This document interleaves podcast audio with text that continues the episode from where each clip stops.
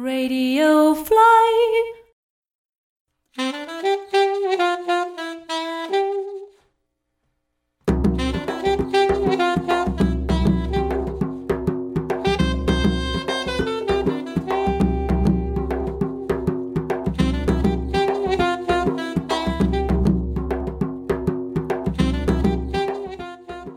ਸਤਿ ਸ਼੍ਰੀ ਅਕਾਲ ਜੀ। Hello and welcome to Lassi with Charan with me Charanjeet Singh Malik also known as Charan ਅਸੀਂ ਇਸ ਸ਼ੋਅ ਵਾਸਤੇ ਅਮੁੱਲ ਨੂੰ ਟੇਰਮ ਟੇਰ ਚਿੱਠੀਆਂ ਲਿਖੀਆਂ ਕਿ ਉਹ ਸਾਡੇ ਸ਼ੋਅ ਨੂੰ ਆ ਕੇ ਸਪான்ਸਰ ਕਰਨ। ਲਾਲ ਲਿਫਾਫੇ ਵੀ ਭੇਜੇ ਤੇ ਹਰੇ ਲਿਫਾਫੇ ਵੀ ਭੇਜੇ। ਕੀ ਦੱਸਿਆ ਤੁਹਾਨੂੰ? ਹੱਥਾਂ ਦੀ ਸ਼ਾਈ ਮੈਂ ਹੱਲੇ ਤੱਕ ਧੋ ਰਿਹਾ। ਸਾਡੇ ਸ਼ੋਅ ਦੇ ਨਾਂ ਵਿੱਚ ਲੱਸੀ ਆਉਂਦਾ ਹੈ ਤੇ ਅਮੁੱਲ ਇੰਡੀਆ ਦੀ ਸਭ ਤੋਂ ਵੱਡੀ ਡੇਰੀ ਕੰਪਨੀ ਹੈ। ਅਸੀਂ ਸੋਚਿਆ it's a perfect fit for our title sponsor sadly ਉਹਨਾਂ ਨੇ ਸਾਡੇ ਇੱਕ ਵੀ ਲਿਫਾਫੇ ਦਾ ਇੱਕ ਵੀ ਰਿਪਲਾਈ ਨਹੀਂ ਭੇਜਿਆ। Hence welcome to Lassi with Charan not sponsored ਬਾਈ ਅਮੁਲ ਇਸ ਸ਼ੋਅ ਵਿੱਚ ਅਸੀਂ ਵੱਖਰੇ ਵੱਖਰੇ ਲੋਕਾਂ ਨਾਲ ਗੱਲਾਂ ਕਰਾਂਗੇ। ਉਹਨਾਂ ਦੇ ਲਾਈਫ ਐਕਸਪੀਰੀਐਂਸਸ ਨੂੰ ਡਿਸਕਸ ਕਰਾਂਗੇ। ਸ਼ੁਰੂ ਵਿੱਚ ਤੇ ਰੈਗੂਲਰ ਲੋਕ ਹੀ ਹੋਣਗੇ, ਤੁਹਾਡੇ ਵਰਗੇ, ਸਾਡੇ ਵਰਗੇ ਬੇਸਿਕਲੀ ਨੋ ਸੈਲੀਬ੍ਰਿਟੀਜ਼ ਬਟ ਅਸੀਂ ਇਹ ਵੀ ਜਾਣਦੇ ਹਾਂ ਕਿ ਅਮਿਤਾਭ ਬੱਚਨ ਨੂੰ ਬਹੁਤ ਸੋਹਣੀ ਪੰਜਾਬੀ ਆਉਂਦੀ ਹੈ। ਜੇ ਉਹਨਾਂ ਦੀ ਟੀਮ ਸਾਨੂੰ ਸੁਣ ਰਹੀ ਹੈ, ਜੇ ਉਹ ਇੰਟਰਸਟਿਡ ਹੈਗੇ ਨੇ, ਤੇ ਉਹ ਸਾਨੂੰ ਜ਼ਰੂਰ ਕੰਟੈਕਟ ਕਰਨ। ਅਸੀਂ ਨੈਕਸਟ ਸੀਜ਼ਨ ਵਿੱਚ ਪੂਰੀ ਕੋਸ਼ਿਸ਼ ਕਰਾਂਗੇ ਕਿ ਉਹਨਾਂ ਨੂੰ ਇੱਕ ਸਲੋਟ ਜ਼ਰੂਰ ਦਈਏ। But no commitments This episode is brought to you by olifant.com. Olifant ਦੁਨੀਆ ਭਰ ਦੇ ਗ੍ਰਾਫਿਕ ਡਿਜ਼ਾਈਨਰਸ ਨਾਲ ਕੋਲੈਬੋਰੇਟ ਕਰਦਾ ਹੈ ਤੇ ਉਹਨਾਂ ਦੇ designs 100% super soft cotton t-shirts ਦੇ ਉੱਤੇ ਪ੍ਰਿੰਟ ਕਰਦਾ ਹੈ। ਮੇਡ ਇਨ ਇੰਡੀਆ ਤੁਸੀਂ ਆਰਡਰ ਕਰਦੇ ਹੋਏ ਸਾਡਾ ਕੂਪਨ ਕੋਡ ਲੱਸੀ ਜ਼ਰੂਰ ਯੂਜ਼ ਕਰੋ and get 40% off on olifant.com o l y f a n t.com ਸਾਡੇ ਪਹਿਲੇ ਐਪੀਸੋਡ ਦੇ ਗੈਸਟ ਨੇ ਨਰਿੰਦਰ ਪਾਲ ਸਿੰਘ ਜੀ। ਇਹ 30 ਸਾਲ ਤੋਂ ਗਵਰਨਮੈਂਟ ਸੈਕਟਰ ਵਿੱਚ ਜੌਬ ਕਰ ਰਹੇ ਨੇ ਤੇ ਪੰਜਾਬੀ ਕਲਚਰ ਨਾਲ ਰੱਜ ਕੇ ਜੁੜੇ ਹੋਏ ਨੇ। ਲੈਟਸ ਲਿਸਨ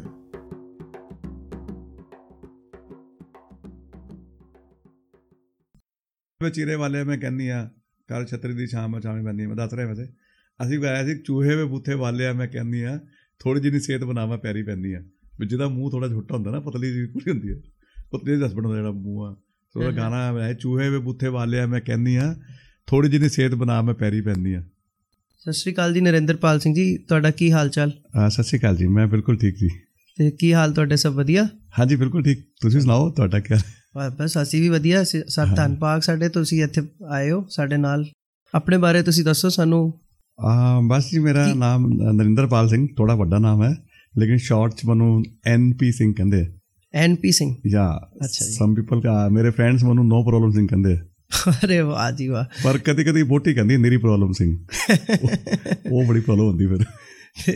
ਤੇ- ਨੋ ਪ੍ਰੋਬਲਮ ਸਿੰਘ ਨੂੰ ਥੋੜਾ ਹੋਰ ਇਹਦੇ ਉੱਤੇ ਥੋੜੀ ਹੋਰ ਲਾਈਟ ਪਾਓ ਆ ਐਕਚੁਅਲੀ ਕੀ ਹੈ ਮੈਨੂੰ ਕੋਈ ਵੀ ਜੌਬ ਦਿੱਤੀ ਜਾਂਦੀ ਸੀ ਨਾ ਤੇ ਮੈਂ ਉਹਨੂੰ ਕਰ ਆਂਦਾ ਸੀਗਾ। ਅੱਛਾ। ਤੇ ਫਿਰ ਸਾਡੇ ਆਫਿਸ ਵਿੱਚ ਵੀ ਤੇ ਕਾਲਜ ਵਿੱਚ ਵੀ ਜੋ ਵੀ ਮੈਨੂੰ ਜੌਬ ਅਸਾਈਨ ਹੁੰਦੀ ਸੀ ਤੇ ਮੈਂ ਕਰਦਾ ਸੀ ਤਾਂ ਮੇਰਾ ਨਾਮ ਉਹਨਾਂ ਨੇ ਨੋ ਪ੍ਰੋਬਲਮ ਸਿੰਘ ਪਾਇਆ ਸੀਗਾ। ਕੋਈ ਵੀ ਚੀਜ਼ ਦੇਣੀ ਹੋਏ ਕਹਿੰਦੇ ਜੀ ਐਨਪੀ ਸਿੰਘ ਦੋ ਨੋ ਪ੍ਰੋਬਲਮ ਸਿੰਘ ਹੈ ਉਹ ਆਪਣਾ ਕਰਕੇ ਆ ਜਾਊਗਾ। ਕੋਈ ਉਹਨੂੰ ਪ੍ਰੋਬਲਮ ਨਹੀਂ ਆਏਗੀ ਉਹਨੂੰ ਕੋਈ। ਓਕੇ ਓਕੇ ਤੇ ਤੁਸੀਂ ਕਦੋਂ ਕਦੋਂ ਦੀ ਤੁਹਾਡੀ ਪੈਦਾਇਸ਼ ਹੈਗੀ ਜੀ? ਔਰ ਮੈਂ ਜੀ 90 59 1915 ਕਿੰਨੇ ਕੁ ਸਾਲ ਹੋ ਗਏ? 50 58 ਹੋ ਗਈ ਜੀ। 58 ਕਿੱਥੇ ਪੈਦਾ ਹੋਏ ਸੀ ਤੁਸੀਂ? ਆ ਮੇਰਾ ਘਰੇ ਦਾ ਰੋਤਕ ਸੀਗਾ ਹਰਿਆਣਾ ਵਿੱਚ। ਜਦੋਂ ਪੰਜਾਬ ਹਰਿਆਣਾ ਲੱਗਦਾ ਹੋਏ ਤੇ ਪਾਪਾ ਦੀ ਨੌਕਰੀ ਹਰਿਆਣਾ ਗਵਰਨਮੈਂਟ ਚ ਆ ਗਈ ਤੇ ਫਿਰ ਉਹ 1966 ਚ ਜਦੋਂ ਪੰਜਾਬ ਹਰਿਆਣਾ ਲੱਗਦਾ ਹੋਏ ਤੇ ਫਿਰ ਡੈਡੀ ਰੋਤਕ ਆ ਗਏ ਸੀ। ਅੱਛਾ। ਹਾਂ ਬਾਕੀ ਮੇਰੀ ਫਿਰ ਸਕੂਲਿੰਗ ਥੋੜੀ ਰੋਤਕ ਤੋਂ ਹੋਈ ਤੇ ਪ੍ਰੀ ਯੂਨੀਵਰਸਿਟੀ ਤੇ ਪ੍ਰੀ ਇੰਜੀਨੀਅਰਿੰਗ ਵੀ ਰੋਤਕ ਤੋਂ ਹੋਈ। ਨੇਕੀ ਰਾਮ ਸ਼ਰਮਾ ਗਵਰਨਮੈਂਟ ਕਾਲਜ ਤੋਂ। After that I got admission Thapar engineering college Patiala ਚ ਮੈਂ ਮਕੈਨੀਕਲ ਇੰਜੀਨੀਅਰਿੰਗ ਕੀਤੀ। 1980 ਚ 1980 ਚ ਅਰੇ ਤੇ ਤੁਹਾਡੇ ਡੈਡੀ ਕੀ ਕਰਦੇ ਸੀ ਮਿਨਿਸਟਰ ਮੇਰੇ ਡੈਡੀ ਹੈਡਮਾਸਟਰ ਸੀ ਸਕੂਲ ਚ। ਅੱਛਾ। ਸਾਇੰਸ ਪੜ੍ਹਾਉਂਦੇ ਸੀਗੇ ਤੇ ਮੈਂ ਉਹਨਾਂ ਤੋਂ ਹੀ ਪੜ੍ਹਿਆ। ਉਹਨਾਂ ਦੀ ਇਨਸਪੀਰੇਸ਼ਨ ਤੋਂ ਮੈਂ ਅੱਜ ਇੰਜੀਨੀਅਰ ਹੈਗਾ। ਅੱਛਾ।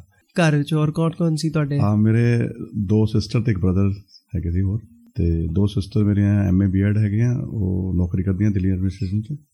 ਤੇ ਬ੍ਰਦਰ ਆਈਆਈਟੀ ਸੀਗਾ ਲੇਕਿਨ ਹੁਣ ਉਹ is no more now okay okay sorry to hear that ਹਾਂਜੀ।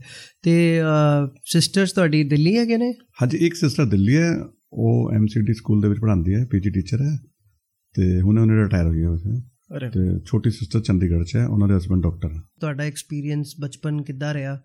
ਤੇ ਕਿੱਥੇ ਬਿਤਾਇਆ ਤੁਸੀਂ ਸਾਰਾ ਟਾਈਮ ਹਾਂਜੀ ਮੈਂ ਮੇਰਾ ਚਾਈਲਡਹੂਡ ਸਰ ਰੋਹਤਕ 'ਚ ਰਿਹਾ। ਅੱਛਾ। ਤੇ ਮੈਂ ਬੜਾ ਨੋਟੀ ਹੁੰਦਾ ਸੀਗਾ ਬਹੁਤ ਸ਼ਰਾਰਤੀ ਹੁੰਦਾ ਸੀਗਾ। ਤੇ ਬਾਕੀ ਮੈਨੂੰ ਭੰਗੜੇ ਤੇ ਗਿੱਧੇ 'ਚ ਬੜਾ ਸ਼ੌਕ ਹੁੰਦਾ ਸੀਗਾ। ਪਲੱਸ ਮੈਨੂੰ ਗੁਰਦੁਆਰੇ ਵਿੱਚ ਸੇਵਾ ਕਰਨਾ ਅੱਛਾ ਲੱਗਦਾ ਸੀਗਾ। ਕੀਰਤਨ ਵਿੱਚ ਜਾਣਾ ਪ੍ਰਭਾਤ ਫੇਰੀ ਤੇ ਜਾਣਾ ਬਹੁਤ ਅੱਛਾ ਲੱਗਦਾ ਸੀਗਾ। ਤੇ ਮੈਂ ਛੋਟੇ ਹੁੰਦੇ ਪ੍ਰਭਾਤ ਫੇਰੀ ਤੇ ਢੋਲਕੀ ਵਜਾਉਣ ਦੀ ਕੋਸ਼ਿਸ਼ ਕਰਦਾ ਸੀਗਾ। ਤੇ ਫਿਰ ਹੌਲੇ ਹੌਲੇ ਮੈਨੂੰ ਢੋਲਕੀ ਵੀ ਆ ਗਈ। ਅੱਛਾ ਫਿਰ ਢੋਲਕੀ ਆਉਣ ਨਾਲ ਮੈਨੂੰ ਅੱਛਾ ਲੱਗਣਾ ਸ਼ੁਰੂ ਹੋ ਗਿਆ। ਤੇ ਮੈਨੂੰ ਥੋੜਾ ਬਹੁਤਾ ਢੋਲ ਵੀ ਵਜਾਉਣਾ ਆਉਂਦਾ ਹੈ ਤੇ ਤਬਲਾ ਵੀ ਆਉਂਦਾ ਹੈ। ਤੇ ਸਕੂਲ ਟਾਈਮ ਵਿੱਚ ਤੁਸੀਂ ਕਿੱਦਾਂ ਪਰਫਾਰਮ ਕਰਦੇ ਸੀ? ਮਤਲਬ ਅੱਜ ਕੱਲ ਤੇ ਕੰਪੀਟੀਸ਼ਨ ਤੁਹਾਨੂੰ ਪਤਾ ਹੈ ਬੜਾ ਮੈਂ ਜ਼ਿਆਦਾ ਸਕੂਲ ਦੀ ਹੈ ਪ੍ਰੇਅਰ ਦੇ ਉੱਤੇ ਤਬਲਾ ਮੈਂ ਹੀ ਵਜਾਉਂਦਾ ਸੀ ਸਵੇਰੇ। ਉਹ ਢੋਲਕੀ ਵੀ ਮੈਂ ਹੀ ਵਜਾਉਂਦਾ ਸੀਗਾ। ਅੱਛਾ। ਤੇ ਉਸ ਤੋਂ ਬਾਅਦ ਮੈਂ ਇੱਕ ਇੱਕ ਤੋਂ ਲੈ ਕੇ ਪੰਜਵੀਂ ਤੱਕ ਤਾਂ ਮੈਂ ਖਾਲਸਾ ਸਕੂਲ ਚ ਪੜ੍ਹਿਆ। ਉਸ ਤੋਂ ਬਾਅਦ ਨੂੰ 6ਵੀਂ ਤੋਂ ਮੈਂ ਜੈਨ ਸਕੂਲ ਚ ਪੜ੍ਹਿਆ। ਤੇ ਮੈਂ ਜਾਨ ਜੈਨ ਸਕੂਲ ਦੀ ਪ੍ਰੇਅਰ ਦੇ ਵਿੱਚ ਵੀ ਮੈਂ ਹੀ ਤਬਲਾ ਵਜਾਉਂਦਾ ਸੀਗਾ। ਹਾਲੇ ਕਿ ਮੈਨੂੰ ਮੈਂ ਕਦੇ ਤਬਲਾ ਸਿੱਖਿਆ ਨਹੀਂ ਸੀਗਾ। ਬਸ ਆ ਗਿਆ ਹੀ ਗੁਜ਼ਾਰੇ ਲਾਇਕ। ਤੇ ਉਦੋਂ ਫਿਰ ਆਪਾਂ ਛੋਟੇ ਹੁੰਦੇ ਆ ਮੰਮੀ ਸਾਡੇ ਕਈ ਵਾਰੀ ਵਿਆਹਾਂ ਤੇ ਗਾਣੇ ਗਾਉਂਦੇ ਸੀਗੇ ਵਿਆਹ ਤੇ। ਅੱਛਾ ਜੀ। ਤੇ ਉਹਦੇ ਨਾਲ ਫਿਰ ਮੈਂ ਵੀ ਢੋਲਕੀ ਵਜਾਉਂਦਾ ਸੀ ਕਈ ਵਾਰੀ ਬੈਠ ਕੇ। ਫਿਰ ਮੈਨੂੰ ਢੋਲਕੀ ਆਣੀ ਸ਼ੁਰੂ ਹੋ ਗਈ ਫਿਰ ਮੈਨੂੰ ਮੰਮੀ ਦੇ ਗਾਣੇ ਸੁਣ ਸੁਣ ਕੇ ਬੜਾ ਸ਼ੌਕ ਆਇਆ ਕਿ ਮੈਂ ਵੀ ਗਾਣਾ ਗਾਇਆ ਕਰਾਂ। ਹਾਲੇ ਕਿ ਮੇਰੀ ਆਵਾਜ਼ ਇੰਨੀ ਅੱਛੀ ਨਹੀਂ ਸੀਗੀ ਬਟ ਆਈ ਟਰਾਈਡ ਕਿ ਮੈਂ ਵੀ ਗਾਵਾਂ। ਲੇਕਿਨ ਮੈਂ ਸੀਰੀਅਸ ਗਾਣੇ ਨਹੀਂ ਗਾ ਪਾਇਆ। ਮੈਨੂੰ ਸਾਰੇ ਫਨੀ ਗਾਣੇ ਆਉਂਦੇ ਸੀਗੇ। ਥੋੜੀ ਜਿਹੀ ਟ੍ਰੈਜਡੀ ਸੀਗੀ ਜਿਵੇਂ ਇੱਕ ਤੋਂ ਲੈ ਕੇ ਪੰਜਵੀਂ ਤੱਕ ਪੰਜਾਬੀ ਮੀਡੀਅਮ ਸੀਗਾ ਫਿਰ 6ਵੀਂ ਤੋਂ ਹਿੰਦੀ ਮੀਡੀਅਮ ਸ਼ੁਰੂ ਹੋ ਗਿਆ। ਤੇ ਸਾਡੇ ਟਾਈਮ 'ਚ 9ਵੀਂ ਤੋਂ ਜਾ ਕੇ ਇੰਗਲਿਸ਼ ਸ਼ੁਰੂ ਹੁੰਦੀ ਸੀਗੀ। ਅਸੀਂ ਫਿਰ ਬੜੇ ਨਾ ਇੰਗਲਿਸ਼ ਨੂੰ ਸਿੱਖ ਸਕੇ ਨਾ ਪੰਜਾਬੀ ਨੂੰ ਨਾ ਹਿੰਦੀ ਨੂੰ। ਤੇ ਬੜੀ ਪ੍ਰੋਬਲਮ ਜੀ ਆਉਂਦੀ ਰਹੀ ਸੀਗੀ। ਫਿਰ ਨਾਲੋਂ ਨਾਲੇ ਸਾਨੂੰ ਤਾਂ ਟੀਚਰ ਬੜੇ ਤੰਗ ਕਰਦੇ ਸੀ ਸਾਡੇ ਕੋਲ ਟਿਊਸ਼ਨ ਰੱਖੋ। ਕਿਉਂਕਿ ਉਹਨਾਂ ਨੂੰ ਪੈਸੇ ਚਾਹੀਦੇ ਹੁੰਦੇ ਸੀ ਟਿਊਸ਼ਨ ਰੱਖੋ ਜੀ। ਜ਼ਬਰਦਸਤੀ ਟਿਊਸ਼ਨ ਰਖਵਾਉਂਦੇ ਸੀਗੇ। ਬਟ ਮੇਰੇ ਪਾਪਾ ਹੀ ਆਪ ਹੈਡਮਾਸਟਰ ਸੀਗੇ ਉਹ ਸਾਨੂੰ ਆਪ ਪੜ੍ਹਾਉਂਦੇ ਸੀ ਅਸੀਂ ਉਹਨਾਂ ਕੋਲ ਟਿਊਸ਼ਨ ਕਿਵੇਂ ਰੱਖੀਏ ਫਿਰ ਉਹ ਤੰਗ ਕਰਦੇ ਸੀ। ਇਸ ਕਰਕੇ ਮੈਨੂੰ 10ਵੀਂ ਤੱਕ ਜ਼ਿਆਦਾ ਨੰਬਰ ਨਹੀਂ ਆਏ। 10ਵੀਂ ਸਾਡਾ ਬੋਰਡ ਹੁੰਦਾ ਸੀਗਾ ਜ਼ਿਆਦਾ ਨੰਬਰ ਨਹੀਂ ਆਏ। ਲੇਕਿਨ 11 ਤੋਂ ਸਾਡੇ ਕਾਲਜ ਸ਼ੁਰੂ ਹੁੰਦਾ ਸੀਗਾ। ਕਾਲਜ ਜਾਂਦੇ ਹੀ ਮੇਰੇ ਫਸਟ ਡਿਵੀਜ਼ਨ ਆਉਣਾ ਸ਼ੁਰੂ ਹੋ ਗਈਆਂ। ਤੇ ਮੇਰਾ ਮਤਲਬ ਕਾਲਜ ਟਾਈਮ ਜ਼ਿਆਦਾ ਅੱਛਾ ਬੀਤਿਆ as compare to school school 'ਚ ਥੋੜਾ ਜਿਹਾ ਨੰਬਰ ਘੱਟ ਆਉਂਦੇ ਸੀਗੇ। ਤੇ ਕੋਈ ਰੀਜ਼ਨ ਹੁੰਦਾ ਸੀ ਤੁਹਾਡੇ ਚ ਜਿੱਦਾਂ ਸਕੂਲ ਚੇਂਜ ਕਰਨੇ ਹੁੰਦੇ ਸੀ ਇੱਕ ਤੋਂ ਪੰਜਵੀਂ ਤੁਸੀਂ ਕਿਹਾ ਹਾਂ ਉਹ ਕਿਉਂਕਿ ਉਹ ਕੋ ਐਜੂਕੇਸ਼ਨ ਅਪ ਟੂ ਪੰਜਵੀਂ ਪੰਜਵੀਂ ਤੱਕ ਸੀਗੀ ਛੇਵੀਂ ਤੋਂ ਬਾਅਦ ਕੁੜੀਆਂ ਵਾਸਤੇ ਸਿਰਫ ਸੀਗਾ ਖਾਲਸਾ ਸਕੂਲ ਇਸ ਕਰਕੇ ਸਾਨੂੰ ਚੇਂਜ ਕਰਨਾ ਪਿਆ ਸਕੂਲ ਓਕੇ ਤੇ ਹੈਡਮਾਸਟਰ ਸੀ ਤੁਹਾਡੇ ਡੈਡੀ ਤੁਸੀਂ ਆਪਣੇ ਡੈਡੀ ਬਾਰੇ ਦੱਸ ਰਹੇ ਸੀ? ਹਾਂਜੀ ਮੇਰੇ ਡੈਡੀ ਨੇ ਸਾਇੰਸ ਦੀ ਐਮਐਸਸੀ ਕੀਤੀ ਸੀਗੀ ਤੇ ਸਾਨੂੰ ਡੈਡੀ ਫਿਜ਼ਿਕਸ ਕੈਮਿਸਟਰੀ ਤੇ ਮੈਥ ਪੜ੍ਹਾਉਂਦੇ ਸੀ। ਇਸ ਕਰਕੇ ਸਾਨੂੰ ਫਿਜ਼ਿਕਸ ਕੈਮਿਸਟਰੀ ਮੈਥ 'ਚ ਮੈਨੂੰ ਬੜਾ ਇੰਟਰਸਟ ਹੁੰਦਾ ਸੀਗਾ ਤੇ ਉਸ ਕਰਕੇ ਫਿਰ ਮੈਂ ਪ੍ਰੀ ਇੰਜੀਨੀਅਰਿੰਗ ਕੀਤੀ। ਫਿਰ ਪ੍ਰੀ ਇੰਜੀਨੀਅਰਿੰਗ ਮੇਰੇ 67% ਨੰਬਰ ਆਏ। ਫਿਰ ਮੇਰਾ ਥਾਪਰ ਯੂਨੀਵਰਸਿਟੀ ਵਿੱਚ ਐਡਮਿਸ਼ਨ ਹੋ ਗਿਆ ਇੰਜੀਨੀਅਰਿੰਗ ਵਿੱਚ। ਫਿਰ ਮੈਂ ਮਕੈਨੀਕਲ ਇੰਜੀਨੀਅਰਿੰਗ ਲਿੱਤੀ। ਹਾਲਾਂਕਿ ਮੇਰਾ ਕੋਈ ਐਸਾ ਏਮ ਨਹੀਂ ਸੀਗਾ ਕਿ ਮੈਂ ਇੰਜੀਨੀਅਰਿੰਗ ਕਰਾਂ। ਬਟ ਬਾਈ ਚਾਂਸ ਨੰਬਰ ਆ ਗਏ ਔਰ ਸਾਰੇ ਫਰੈਂਡਸ ਇਸ ਤਰ੍ਹਾਂ ਅਪਲਾਈ ਕਰ ਰਹੇ ਸੀ। ਮੈਂ ਵੀ ਕਰਤਾ। ਤੇ ਉਹ ਕਰਕੇ ਐਡਮਿਸ਼ਨ ਹੋ ਗਿਆ। ਤੇ ਉਸ ਤੋਂ ਬਾਅਦ ਪਤਾ ਲੱਗਿਆ ਜੀ ਇੰਜੀਨੀਅਰ ਬਣਨਾ ਸ਼ੁਰੂ ਹੋ ਇਹ ਗਿਆ ਬਹੁਤ ਵਧੀਆ ਲੱਗਿਆ ਸੁਣ ਕੇ ਤੁਸੀਂ ਕਿਹਾ ਬਾਈ ਚਾਂਸ ਨੰਬਰ ਆ ਗਏ। ਹਾਂ ਤੁੱਕੇ ਨਾਲ ਹੀ ਆ ਗਏ ਪਤਾ ਲੱਗਾ ਕੋਈ ਗੱਲ ਨਹੀਂ ਅੱਜ ਤੁਸੀਂ ਕਿਤੇ ਨਾ ਕਿਤੇ ਤੇ ਪਹੁੰਚੇ ਹੀ ਹੋ। ਹਾਂਜੀ ਹਾਂਜੀ। ਤੇ ਜਦੋਂ ਤੁਸੀਂ ਛੋਟੇ ਹੁੰਦੇ ਸੀ ਤੁਸੀਂ ਇੰਜੀਨੀਅਰ ਤੁਸੀਂ ਕਿਹਾ ਨਹੀਂ ਬਣਨਾ ਨਹੀਂ ਚਾਹੁੰਦੇ ਸੀ ਜਾਂ ਮਤਲਬ ਕੀ ਨਾ? ਸਾਨੂੰ ਪਤਾ ਵੀ ਨਹੀਂ ਸੀ ਤੇ ਬੰਨਾ ਕੀ ਹੈ।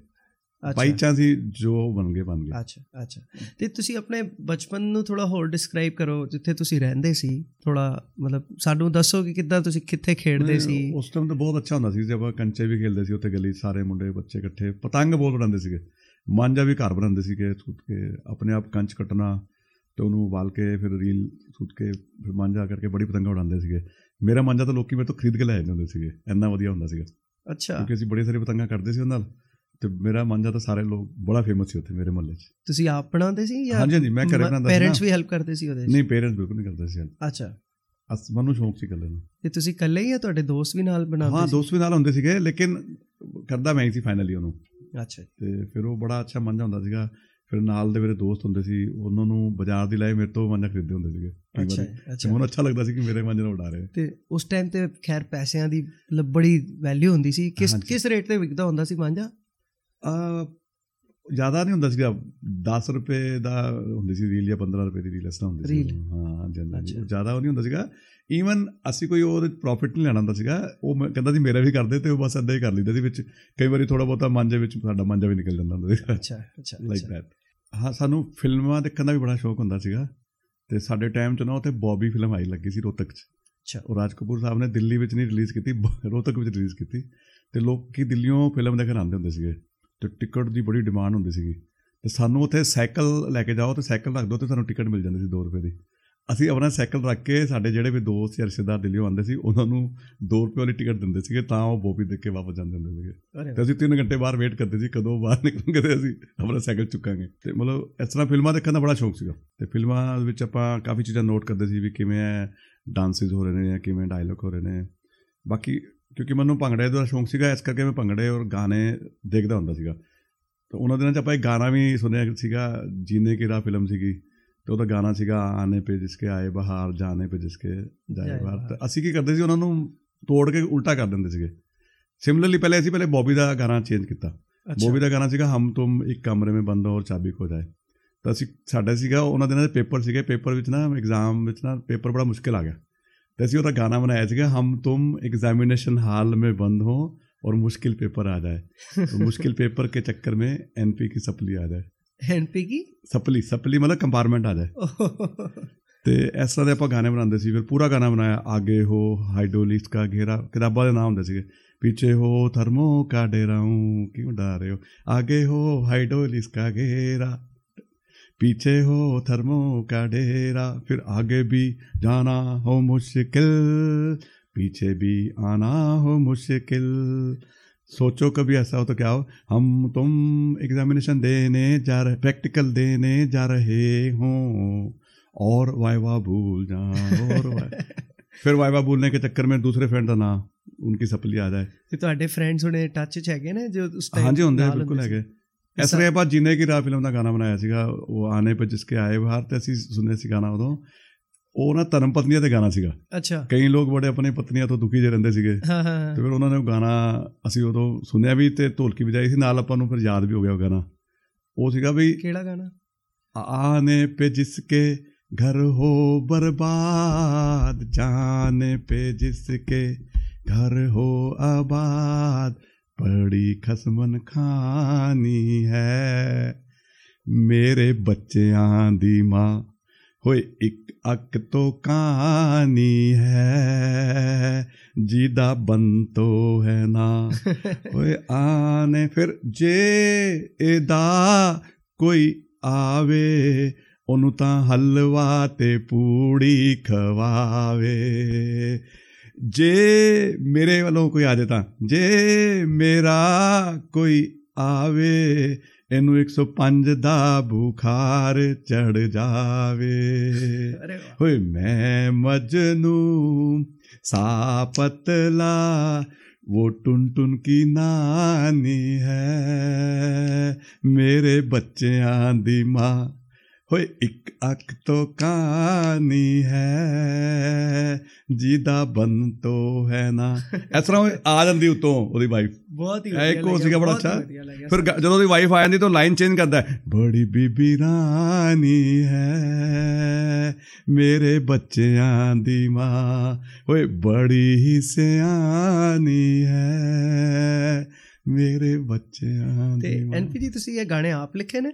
ਨਹੀਂ ਆਪਾਂ ਸੁਣਦੇ ਸੀਗੇ ਨਾ ਤੇ ਉਹ। ਸੁਣ ਕੇ ਫਿਰ ਜਦੋਂ ਅੱਛਾ ਲੱਗਦਾ ਸੀ ਫਨੀ Song ਫਿਰ ਆਪਾਂ ਨੂੰ ਯਾਦ ਕਰ ਲੈਂਦੇ ਸੀਗੇ। ਅੱਛਾ। ਯਾਦ ਕਰਕੇ ਫਿਰ ਅਸੀਂ ਆਪਣੇ ਗਾਣੇ ਵੀ ਥੋੜੇ ਥੋੜੇ ਚੇਂਜ ਕਰਨੇ ਸ਼ੁਰੂ ਕਰਤੇ। ਬਹੁਤ ਹੀ ਵਧੀਆ।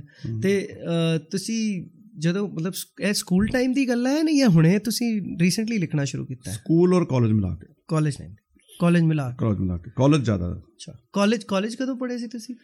ਮੈਂ ਜੀ 76 ਵਿੱਚ ਕਾਲਜ ਸੀਗਾ। 75 76 ਵਿੱਚ ਰੋਹਤਕ ਗਵਰਨਮੈਂਟ ਕਾਲਜ ਸੀਗਾ ਦੈਨ 76 ਤੋਂ ਲੈ ਕੇ 90 80 ਤੱਕ ਥਾਪਰ ਇੰਜੀਨੀਅਰਿੰਗ ਕਾਲਜ ਪਟਿਆਲਾ ਚ ਤੇ ਰੋਹਤਕ ਵਿੱਚ ਕਿਹੜਾ ਕਾਲਜ ਸੀਗਾ ਜੀ? ਨਿਕੀਰਾਮ ਸ਼ਰਮਾ ਗਵਰਨਮੈਂਟ ਕਾਲਜ ਅੱਛਾ ਉੱਥੇ ਕੀ ਪੜ੍ਹੇ ਸੀ? ਉੱਥੇ ਇੰਜੀਨੀਅਰਿੰਗ ਉਥੋਂ ਸਾਡੇ ਟਾਈਮ ਚ ਨਾ 11th ਤੋਂ 12th ਨੂੰ ਪ੍ਰੀ ਇੰਜੀਨੀਅਰਿੰਗ ਔਰ ਪ੍ਰੀ ਯੂਨੀਵਰਸਿਟੀ ਕਹਿੰਦੇ ਸੀਗੇ। ਅੱਛਾ। ਤੇ ਇਸ ਕਰਕੇ ਉਹ ਪ੍ਰੀ ਯੂਨੀਵਰਸਿਟੀ ਪਹਿਲੇ 11th then pre engineering 12th ਫਿਰ ਪ੍ਰੀ ਇੰਜੀਨੀਅਰਿੰਗ ਨੰਬਰ ਆਉਣ ਤੋਂ ਬਾਅਦ ਇੰਜੀਨੀਅਰਿੰਗ ਹੁੰਦੀ ਸੀ ਉਦੋਂ। ਅੱਛਾ। ਹੁਣ ਅੱਜਕੱਲ 12th ਹੋ ਗਿਆ। ਓਕੇ ਓਕੇ ਤੇ ਕਾਲਜ ਦੀਆਂ ਕੋਈ ਗੱਲਾਂ ਤੁਸੀਂ ਸਾਡੇ ਨਾਲ ਕੋਈ ਸ਼ੇਅਰ ਕਰਨਾ ਚਾਹੁੰਦੇ ਹੋ? ਕੋਈ ਸਪੈਸ਼ਲ ਰੋਹਤਕ ਵਾਲੀ ਹੋਏ ਜਾਂ ਭਾਵੇਂ ਥਾਪੜ ਦੇ ਟਾਈਮ ਦੀ ਗੱਲਾਂ ਹੋਏ ਤੇ ਤੁਸੀਂ ਦੱਸ ਰਹੇ ਹੋ ਸਾਨੂੰ। ਆ ਰੋਤਕ ਤਾਂ ਜ਼ਿਆਦਾ ਨਹੀਂ ਸੀਗਾ ਕਿਉਂਕਿ ਬੜਾ ਪੁਰਾਣਾ ਸੀਗਾ। ਉਹਦੇ ਆਪਾਂ ਭੰਗੜਾ। ਵਗੈਰਾ ਜ਼ਰੂਰ ਕਰਦੇ ਸੀਗੇ। ਲੇਕਿਨ। ਥਾਪਰ ਜਾ ਕੇ ਅਸੀਂ ਫਿਰ ਕਾਫੀ ਚੀਜ਼ਾਂ ਕੀਤੀਆਂ ਕਾਫੀ ਗੇਮਸ ਐਨਸੀਸੀ ਲਿੱਤੀ ਸੀ ਸਰਟੀਫਿਕੇਟ ਮਿਲਿਆ। ਦੈਨ ਕੈਂਪ ਅਟੈਂਡ ਕਰਦੇ ਸੀਗੇ। ਫਿਰ ਉੱਥੇ ਅਸੀਂ ਭੰਗੜੇ ਬੜੇ ਪਾਏ ਕਿਉਂਕਿ ਪੰਜਾਬ ਤਾਂ ਫਿਰ ਭੰਗੜਿਆਂ ਦਾ ਉਹ ਸੀਗਾ। ਤੇ ਅਸੀਂ ਫਿਰ ਉੱਥੇ ਭੰਗੜੇ ਪਾਏ, ਯੂਨੀਵਰਸਿਟੀ ਵਿੱਚ ਵੀ ਅਸੀਂ ਕੰਪੀਟੀਸ਼ਨ ਜਾਂਦੇ ਸੀਗੇ। ਈਵਨ ਆਪਾਂ ਰੋਹਤਕ ਵਿੱਚ ਵੀ ਯੂਨੀਵਰਸਿਟੀ ਭੰਗੜੇ ਤੇ ਗਏ ਸੀਗੇ ਕੰਪੀਟੀਸ਼ਨ 'ਚ, ਤੇ ਸਾਡੇ ਕੰਪੀਟੀਸ਼ਨ ਹਮੇਸ਼ਾ ਹਰਿਆਣਵੀ ਡਾਂਸ ਨਾਲ ਹੁੰਦਾ ਸੀਗਾ ਕੰਪੀਟੀਸ਼ਨ ਲੇਕਿਨ ਸਿੰਸ ਉਹ ਹਰਿਆਣਾ ਸੀਗਾ ਤੇ ਹਰਿਆਣਾ ਵਾਲੇ ਡਾਂਸ ਨੂੰ ਹੀ ਫਸਟ ਕਰਦੇ ਸੀ, ਸਾਡਾ ਭੰਗੜਾ ਕਈ ਵਾਰੀ ਸੈਕਿੰਡ ਆਉਂਦਾ ਹੁੰਦਾ ਸੀਗਾ। ਲੇਕਿਨ ਬੜਾ ਜ਼ਬਰਦਸਤ ਕੰਪੀਟੀਸ਼ਨ ਹੁੰਦੇ ਸੀਗੇ। ਤੇ ਤੇ ਇਹ ਸਾਰੇ ਕੰਪੀਟੀਸ਼ਨ ਹੁੰਦੇ ਸੀ, ਤੁਸੀਂ ਜਿੱਤ ਕੇ ਵੀ ਲਿਆਉਂਦੇ ਸੀ ਕਾਲਜ ਨੂੰ ਕੁਝ ਜਾਂ ਹਮੇਸ਼ਾ ਸਾਨੂੰ ਕੋਈ ਨਾ ਕੋਈ ਸ਼ੀਲਡ ਮਿਲਦੀ ਸੀ ਆਈਦਰ ਰਿਕਮੈਂਡਡ ਔਰ ਕਮੈਂਡਡ ਦੋਨਾਂ ਚ ਚੀਜ਼ ਆਉਂਦੀ ਸੀ ਮਤਲਬ। ਫਰਸਟ ਵੀ ਆਉਂਦੇ ਸੀ ਤੁਹਾਡਾ ਕਾਲਜ ਹਾਂਜੀ ਬਿਲਕੁਲ ਆਉਂਦੇ ਸੀ। ਮਤਲਬ ਮੈਂ ਪੁੱਛਣਾ ਚਾਹਾਂਗਾ ਤੁਹਾਡਾ ਕਿੰਨਾ ਵੱਡਾ ਰੋਲ ਸੀ ਉਸ ਕੰਪੀਟੀਸ਼ਨ ਵਿੱਚ ਮਤਲਬ? ਮੈਂ ਜੀ ਉਹਦੇ ਵਿੱਚ ਕਾਫੀ ਬੋਲੀਆਂ ਬੋਲਣ ਦੇ ਵਿੱਚ ਵੀ ਥੋੜਾ ਕਰਦਾ ਸੀਗਾ ਤੇ ਪਲੱਸ ਕਾਫੀ ਪ੍ਰੈਕਟਿਸ ਕਰਦੇ ਸੀ ਆਪਾਂ ਬਹੁਤ ਜ਼ਿਆਦਾ। ਪ੍ਰੈਕਟਿਸ ਵਿੱਚ ਮੈਂ ਬਹੁਤ ਜ਼ਿਆਦਾ ਪੰਚੁਅਲ ਹੁੰਦਾ ਸੀਗਾ ਤੇ ਈਵਨ ਮੈਂ ਖਾਲੀ ਟਾਈਮ ਜਦੋਂ ਢੋਲੀ ਖਾਲੀ ਹੋ ਕੇ ਚਾਹ ਪੀ ਲੈਂਦੇ ਸੀ ਮੈਂ ਤਾਂ ਢੋਲ ਵਜਾਉਣ ਲੱਗ ਪੈਂਦਾ ਸੀ ਆਪਣੇ ਆਪ ਹੀ। ਤੇ ਉਹਨਾਂ ਢੋਲ ਵਜਾਉਣ ਤੋਂ ਵਜਾਉਣ ਚ ਮੈਨੂੰ ਢੋਲ ਵਜਾਉਣਾ ਵੀ ਆ ਗਿਆ ਥੋੜਾ ਥੋੜਾ ਅਰੇ ਵਾਹ। ਤੇ ਢੋਲ ਕਰਕੇ ਹੀ ਤੁਸੀਂ ਬੋਲੀਆਂ ਵੀ ਪਾਉਂਦੇ ਹੋਣਗੇ। ਹਾਂਜੀ ਬੋਲੀਆਂ ਵੀ ਪਾਉਂਦੇ ਲੇਕਿਨ ਮੇਰੀ ਆਵਾਜ਼ ਇੰਨੀ ਅੱਛੀ ਨਹੀਂ ਸੀਗੀ ਲੇਕਿਨ ਮੈਨੂੰ ਬੋਲੀਆਂ ਫਿਰ ਉਹ ਉਲਟੀਆਂ ਸਿੱਧੀਆਂ ਪਾਉਂਦਾ ਕੋਈ। ਬੋਲੀ ਸਾਨੂੰ ਸੁਣਾਉਣਾ ਚਾਹੋਗੇ ਤੁਸੀਂ? ਹਾਂਜੀ ਮੈਂ ਸੁਣਦਾ ਜਿਵੇਂ ਸੀਗੀ ਹੈ ਪਿੰਡਾਂ ਵਿੱਚੋਂ ਪਿੰਡ ਸੁਣਦਾ। ਪਿੰਡਾਂ ਵਿੱਚੋਂ ਪਿੰਡ ਸੁਣਿੰਦਾ ਪਿੰਡ ਸੁਣਿੰਦਾ ਮਾੜੀ ਬਈ ਉਥੋਂ ਦੀਆਂ ਦੋ ਸਕੀਆਂ ਪੈਣਾ ਓਏ ਉਥੇ ਦੀਆਂ ਦੋ ਸਕੀਆਂ ਪੈਣਾ ਇੱਕ ਪਤਲੀ ਇੱਕ ਪਾਰੀ ਓਏ ਪਤਲੀ ਨੂੰ ਤਾਂ ਵਿਆਹ ਕੇ ਲੈ ਗਏ ਓਹ। ਓਏ ਪਤਲੀ ਨੂੰ ਤਾਂ ਵਿਆਹ ਕੇ ਲੈ ਗਏ ਪਾਰੀ ਅਜੇ ਕਪਾਰੀ ਆਪੇ ਲੈਣ ਜਾਣਗੇ ਜਿਨ੍ਹਾਂ ਨੂੰ ਲੱਗੇਗੀ ਪਿਆਰੀ ਆਪੇ ਲੈ ਜਾਣਗੇ। ਜਿਨ੍ਹਾਂ ਨੂੰ ਲੱਗੇਗੀ ਪਿਆਰੀ ਅੱਜ ਕੱਲ੍ਹ ਅਸੀਂ ਉਹਨੂੰ ਚੇਂਜ ਕਰਤਾ ਹੈ। ਹਾਂਜੀ। ਓਏ ਪਤਲੀ ਦਾ ਤਾਂ ਵਿਆਹ ਹੋ ਗਿਆ ਹੋ ਹੋ ਓਏ ਪਤਲੀ ਦਾ ਤਾਂ ਵਿਆਹ ਹੋ ਗਿਆ। ਪਾਰੀ ਅਜੇ ਕਵਾਰੀ ਆਪੇ ਲੈ ਜਾਣਗੇ। ਜਿਨ੍ਹਾਂ ਦੀ ਮਤ ਮਾਰੀ ਆਪੇ ਲੈ ਜਾਣਗੇ। ਜਿਨ੍ਹਾਂ ਦੀ ਮਤ ਮਾਰੀ ਆਪੇ ਲੈ ਜਾਣਗੇ। ਬਹੁਤ ਹੀ ਵਧੀਆ ਲੱਗਿਆ। ਤੇ ਅੱਜ ਕੱਲ ਦੇ ਗਾਣੇ ਤੁਸੀਂ ਸੁਣਦੇ ਹੋ? ਅੱਜ ਕੱਲ ਜੋ ਪੰਜਾਬੀ ਗਾਣੇ ਆਉਂਦੇ ਨੇ। ਹਾਂ ਸੁਣੀਦੇ ਨੇ ਕਾਫੀ ਤੇ ਸੁਣੀਦੇ ਨੇ। ਤੁਹਾਨੂੰ ਉਸ ਟਾਈਮ ਦੀ ਬੋਲੀਆਂ ਤੇ ਅੱਜ ਕੱਲ ਦੇ ਗਾਣਿਆਂ ਨੂੰ ਜੇ ਕੰਪੇਅਰ ਕੀਤਾ ਜਾਵੇ ਤੁਸੀਂ ਲਾਈਕ ਕਰਦੇ ਹੋ ਜਾਂ ਤੁਸੀਂ ਕੁਝ ਆਪਣਾ ਵਿਊ ਰੱਖਣਾ ਅੱਜ ਕੱਲ੍ਹ ਦੇ ਚਾਹੋ? ਗਾਣੇ ਅੱਛੇ ਲੱਗਦੇ ਨੇ ਲੇਕਿਨ ਜੋ ਪੁਰਾਣੇ ਗਾਣੇ ਸੀ ਉਹ ਜ਼ਿਆਦਾ ਅੱਛੇ ਲੱਗਦੇ ਨੇ। ਕਿਉਂਕਿ। ਸਾਡੇ ਟਾਈਮ ਦੇ ਪੁਰਾਣੇ ਗਾਣੇ ਸੁਰਿੰਦਰ ਗੋਜ ਦੇ ਟਾਈਮ ਦੇ ਜਾਂ ਗੁਰਦਾਸ ਮਾਨ ਜੋ ਗਾਉਂਦੇ ਸੀਗੇ ਮਾਮਲਾ ਗੜਬੜ ਇਹ ਮੈਨੂੰ ਸਾਰੇ ਆਉਂਦੇ ਮਾਮਲਾ ਗੜਬੜ ਹੈ ਗੁਰਦਾਸ ਮਾਨ ਜੀ ਸੀ ਸਾਡੇ ਕਾਲਜ ਚ ਥਾਪਰ ਯੂਨੀਵਰਸਿਟੀ ਆਇਆ ਕਰਦੇ ਸੀਗੇ। ਮੈਂ ਵੀ ਬੈਠਦਾ ਸੀ ਸਟੇਜ ਤੇ ਉਦੋਂ ਥੱਲੇ। ਤੇ ਵੀ ਆਰ ਵੈਰੀ ক্লোਜ਼ ਮਿਲਦੇ ਵੀ ਸੀ ਉਹਨਾਂ ਨੂੰ ਆਪਾਂ ਉੱਥੇ। ਤੇ ਉਦੋਂ ਉਹਨਾਂ ਨੇ ਇਹ ਵਾਲਾ ਗਾਣਾ ਗਾਇਆ ਸੀ ਮਾਮਲਾ ਗੜਬੜ। ਤੇ ਸਾਨੂੰ ਅੱਛਾ ਲੱਗਿਆ ਸੀ ਬੜਾ ਉਹ ਗਾਣਾ। ਤੇ ਫਿਰ ਮੈਂ ਉਹ ਗਾਣਾ ਯਾਦ ਕਰ ਲਿੱਤਾ ਸੀ ਪੂਰਾ। ਅੱਛਾ। ਮੈਨੂੰ ਵੈਸੇ ਹੁਣ ਆਂਦਾ ਪੂਰਾ ਮੈਂ ਵੀ ਗਾਉਂਦਾ ਹੁੰਦਾ ਕਈ ਵਾਰੀ ਉਹ ਗਾਣਾ। ਤੇ ਅੱਛਾ ਸੀਗਾ। ਤੇ ਕਾਲਜ ਦੇ ਵਿੱਚ ਤਾਂ ਚਲੋ ਇਹ ਸਿੰਗਿੰਗ ਹੋ ਗਈ ਆ। ਤੇ ਉਸ ਟਾਈਮ ਤੁਹਾਡੀ ਮਤਲਬ ਜੌਬ ਲੱਗੀ ਸੀ ਜਾਂ ਕਿੱਦਾਂ ਹੋਇਆ ਸੀ? ਤੁਸੀਂ ਆਪ ਲੱਭੀ ਸੀ ਆਪਣੇ ਵਾਸਤੇ ਜੌਬ ਆਪਣੇ ਆਪ ਹੀ ਜੌਬ ਲੱਭਣੀ ਪੈਂਦੀ ਸਰ। ਟੈਸਟ ਕੰਪੀਟੀਸ਼ਨ ਦਿੱਤੇ। ਇੱਕ ਪਹਿਲੇ ਤਾਂ ਅਸੀਂ ਪ੍ਰਾਈਵੇਟ ਨੌਕਰੀ ਲੱਗੇ। ਉਹ ਸਾਨੂੰ ਆਂਧਰਾ ਚ ਭੇਜਤਾ ਉਹਨਾਂ ਨੇ। ਆਂਧਰਾ ਵਿੱਚ ਵੀ ਅਸੀਂ ਭੰਗੜਾ ਡਾਂਸ ਕਿੱਥੇ ਕਰਕੇ ਆਏ। ਕਿੱਥੇ ਕਰਦੇ ਸੀ ਜੀ ਜੌਬ ਆਂਧਰਾ ਵਿੱਚ ਨਾ ਰਾਮਾਕੁੰਡਮ ਸੀਗਾ ਡਿਸਟ੍ਰਿਕਟ ਕਰੀਮਨਗਰ ਵਿਜੇਵਾੜਾ ਦੇ ਲਾਗੇ। ਅੱਛਾ। ਉੱਥੇ ਆਪਾਂ ਜੌਬ ਕੀਤੀ 3 ਸਾਲ। ਉੱਥੇ ਵੀ ਅਸੀਂ ਭੰਗੜਾ ਕਰਾਇਆ। ਉੱਥੇ ਆਪਾਂ ਆਂਧਰਾ ਦੇ ਡਾਂਸ ਦੇਖੇ। ਅੱਛਾ। ਅੱਛਾ ਲੱਗਿਆ ਸੀ ਉੱਥੇ। ਆਂਧਰਾ ਦੀ ਥੋੜੀ ਥੋੜੀ ਬੋਲੀ ਸਿੱਖਦੇ ਸੀ ਓਕਟਾ ਰੁੰਡੂ ਮੁੜੂ ਨਾਲਗੂ ਕਰਕੇ। ਤੇ ਕਿਸ ਟਾਈਪ ਦਾ ਕੰਮ ਹੁੰਦਾ ਸੀ ਪਹਿਲੀ ਜੌਬ ਵਿੱਚ? ਅਸੀਂ ਮੇਰੀ ਜੌਬ ਲੱਗੀ ਸੀ ਥਰਮਲ ਪਾਵਰ ਕੰਸਟਰਕਸ਼ਨ ਹੋ ਰਹੀ ਸੀਗੀ। ਥਰਮਲ ਪਾਵਰ ਦੇ ਉੱਤੇ। ਐਨਟੀਪੀਸੀ ਕੰਪਨੀ ਸੀ ਉਹਦੇ ਅੰਡਰ ਸਾਡੀ ਕੰਪਨੀ ਦੀ ਕੰਮ ਸੀਗਾ। ਤੇ ਸਾਨੂੰ ਕੋਲ ਫੈਬਰੀਕੇਸ਼ਨ ਔਰ ਇਰੈਕਸ਼ਨ ਬਾਇਲਰ ਦੀ ਇਰੈਕਸ਼ਨ ਦਾ ਕੰਮ ਸੀਗਾ। ਤੇ ਮੈਂ ਉੱਥੋਂ ਦਾ ਇੰਚਾਰਜ ਸੀਗਾ ਇਰੈਕਸ਼ਨ ਦਾ ਔਰ ਫੈਬਰੀਕੇਸ਼ਨ ਅੱਛਾ ਜੀ। ਤੇ ਐਨਟੀਪੀਸੀ ਵਿੱਚ ਹੀ ਤੁਸੀਂ ਹੁਣੇ ਵੀ ਕਿੱਥੇ ਕੰਮ ਕਰ ਰਹੇ ਹੋ? ਹਾਂਜੀ ਮੈਂ ਹੁਣ ਐਨਟੀਪੀਸੀ ਚ ਕੰਮ ਕਰਦਾ। ਮੈਂ? ਉਸ ਤੋਂ ਬਾਅਦ ਐਨਟੀਪੀਸੀ ਜੌਬ ਨਿਕਲੀ ਮੈਂ ਅਪਲਾਈ ਕੀਤਾ ਤੇ ਮੈਨੂੰ ਬੇਸ ਔਨ ਰਾਮਾਕੁੰਡਮ ਐਕਸਪੀਰੀਅੰਸ ਮੇਰੀ ਸਿਲੈਕਸ਼ਨ ਹੋ ਗਈ ਅੱਛਾ ਜੀ। 83 ਚ। ਕਿੰਨੇ ਕੁ ਸਾਲ ਹੋ ਗਏ ਐਨਟੀਪੀਸੀ ਤੋਂ? ਆ ਮੈਨੂੰ ਜੀ 33 ਸਾਲ ਹੋ ਗਏ ਜੀ। ਬਹੁਤ ਹੀ ਵਧੀਆ ਬਹੁਤ ਹੀ ਵਧੀਆ। ਤੇ ਮਤਲਬ ਕੋਈ ਜੌਬ ਦੇ ਵਿੱਚ ਤੁਸੀਂ ਹਾਂਜੀ ਮੈਂ ਜੌਬ 'ਚ ਵੀ ਬੜੇ ਸਾਰੇ ਭੰਗੜੇ ਔਰ ਗਿੱਧੇ ਔਰ ਡਾਂਸ ਕੀਤੇ। ਅੱਛਾ। ਔਰ ਮੈਂ ਕਾਫੀ ਫੰਕਸ਼ਨ ਸਟਾਰਟ ਕਰਾਏ। ਸਾਡੇ ਉੱਥੇ ਦੁਰਗਾ ਪੂਜਾ ਸਟਾਰਟ ਕਰਾਈ। ਮੈਂ ਐਕਚੁਅਲੀ ਵੈਲਫੇਅਰ ਵਿੱਚ ਵੀ ਰਿਹਾ ਥੋੜੇ ਦਿਨ। ਕਿਉਂਕਿ ਮੇਰੀਆਂ ਐਕਟੀਵਿਟੀਆਂ ਨੂੰ ਦੇਖ ਕੇ ਮੇਰੇ ਬੌਸ ਨੇ ਮੈਨੂੰ ਵੈਲਫੇਅਰ 'ਚ ਵੀ ਰੱਖਣਾ ਸ਼ੁਰੂ ਕਰਤਾ। ਫਿਰ ਅਸੀਂ ਦੁਰਗਾ ਪੂਜਾ ਛਠ ਪੂਜਾ ਗੁਰਪੁਰਬ ਮਨਾਉਣੇ ਸ਼ੁਰੂ ਕੀਤੇ। ਪਲੱਸ ਇੰਟਰ ਪ੍ਰੋਜੈਕਟ ਕੰਪੀਟੀਸ਼ਨ ਕਰਵਾਏ ਅਸੀਂ ਕਲਚਰਲ ਦੇ ਮੀਟ ਦੀਆਂ ਉੱਥੇ। ਉਹਦੇ ਵਿੱਚ ਸਾਡਾ ਸਿਰੀ ਫੋਰਟ ਟੈਰੀਟੋਰੀ 'ਚ ਹੁੰਦੇ ਸੀਗੇ ਉਹਦੇ ਸਾਡਾ ਭੰਗੜਾ ਡਾਂਸ ਵੀ ਹੁੰਦਾ ਸੀਗਾ। ਇਹ ਗੱਲ ਸੁਣ ਕੇ ਤਾਂ ਸਾਰਾ ਲੱਗਦਾ ਹੀ ਹੈ ਤੁਸੀਂ ਕਲਚਰ ਨਾਲ ਤੇ ਬਹੁਤ ਜ਼ਿਆਦਾ ਜੁੜੇ ਹੋਏ ਹੋ। ਹਾਂਜੀ ਅੱਛਾ ਲੱਗਦਾ ਮੈਨੂੰ। ਹਾਂਜੀ ਬਿਲਕੁਲ ਬਿਲਕੁਲ। ਤੇ ਕੈਰੀਅਰ ਵਾਈਜ਼ ਵੀ ਥੋੜਾ ਸਾਨੂੰ ਦੱਸੋ ਕਿ ਤੁਸੀਂ ਕਿੱਦਾਂ ਕਿੱਦਾਂ ਕਿੱਦਾਂ ਗਰੋ ਕੀਤਾ ਕਿੱਦਾਂ ਆਪਣੀ ਜੌਬ ਵਿੱਚ ਕਿਹੜੇ ਕਿਹੜੇ ਪ੍ਰੋਜੈਕਟ ਸੰਭਾਲੇ ਕੀ ਤੁਸੀਂ ਟਰੈਵਲ ਵੀ ਕੀਤਾ? ਥੋੜਾ ਸਾਨੂੰ ਉਸ ਬਾਰੇ ਦੱਸੋ।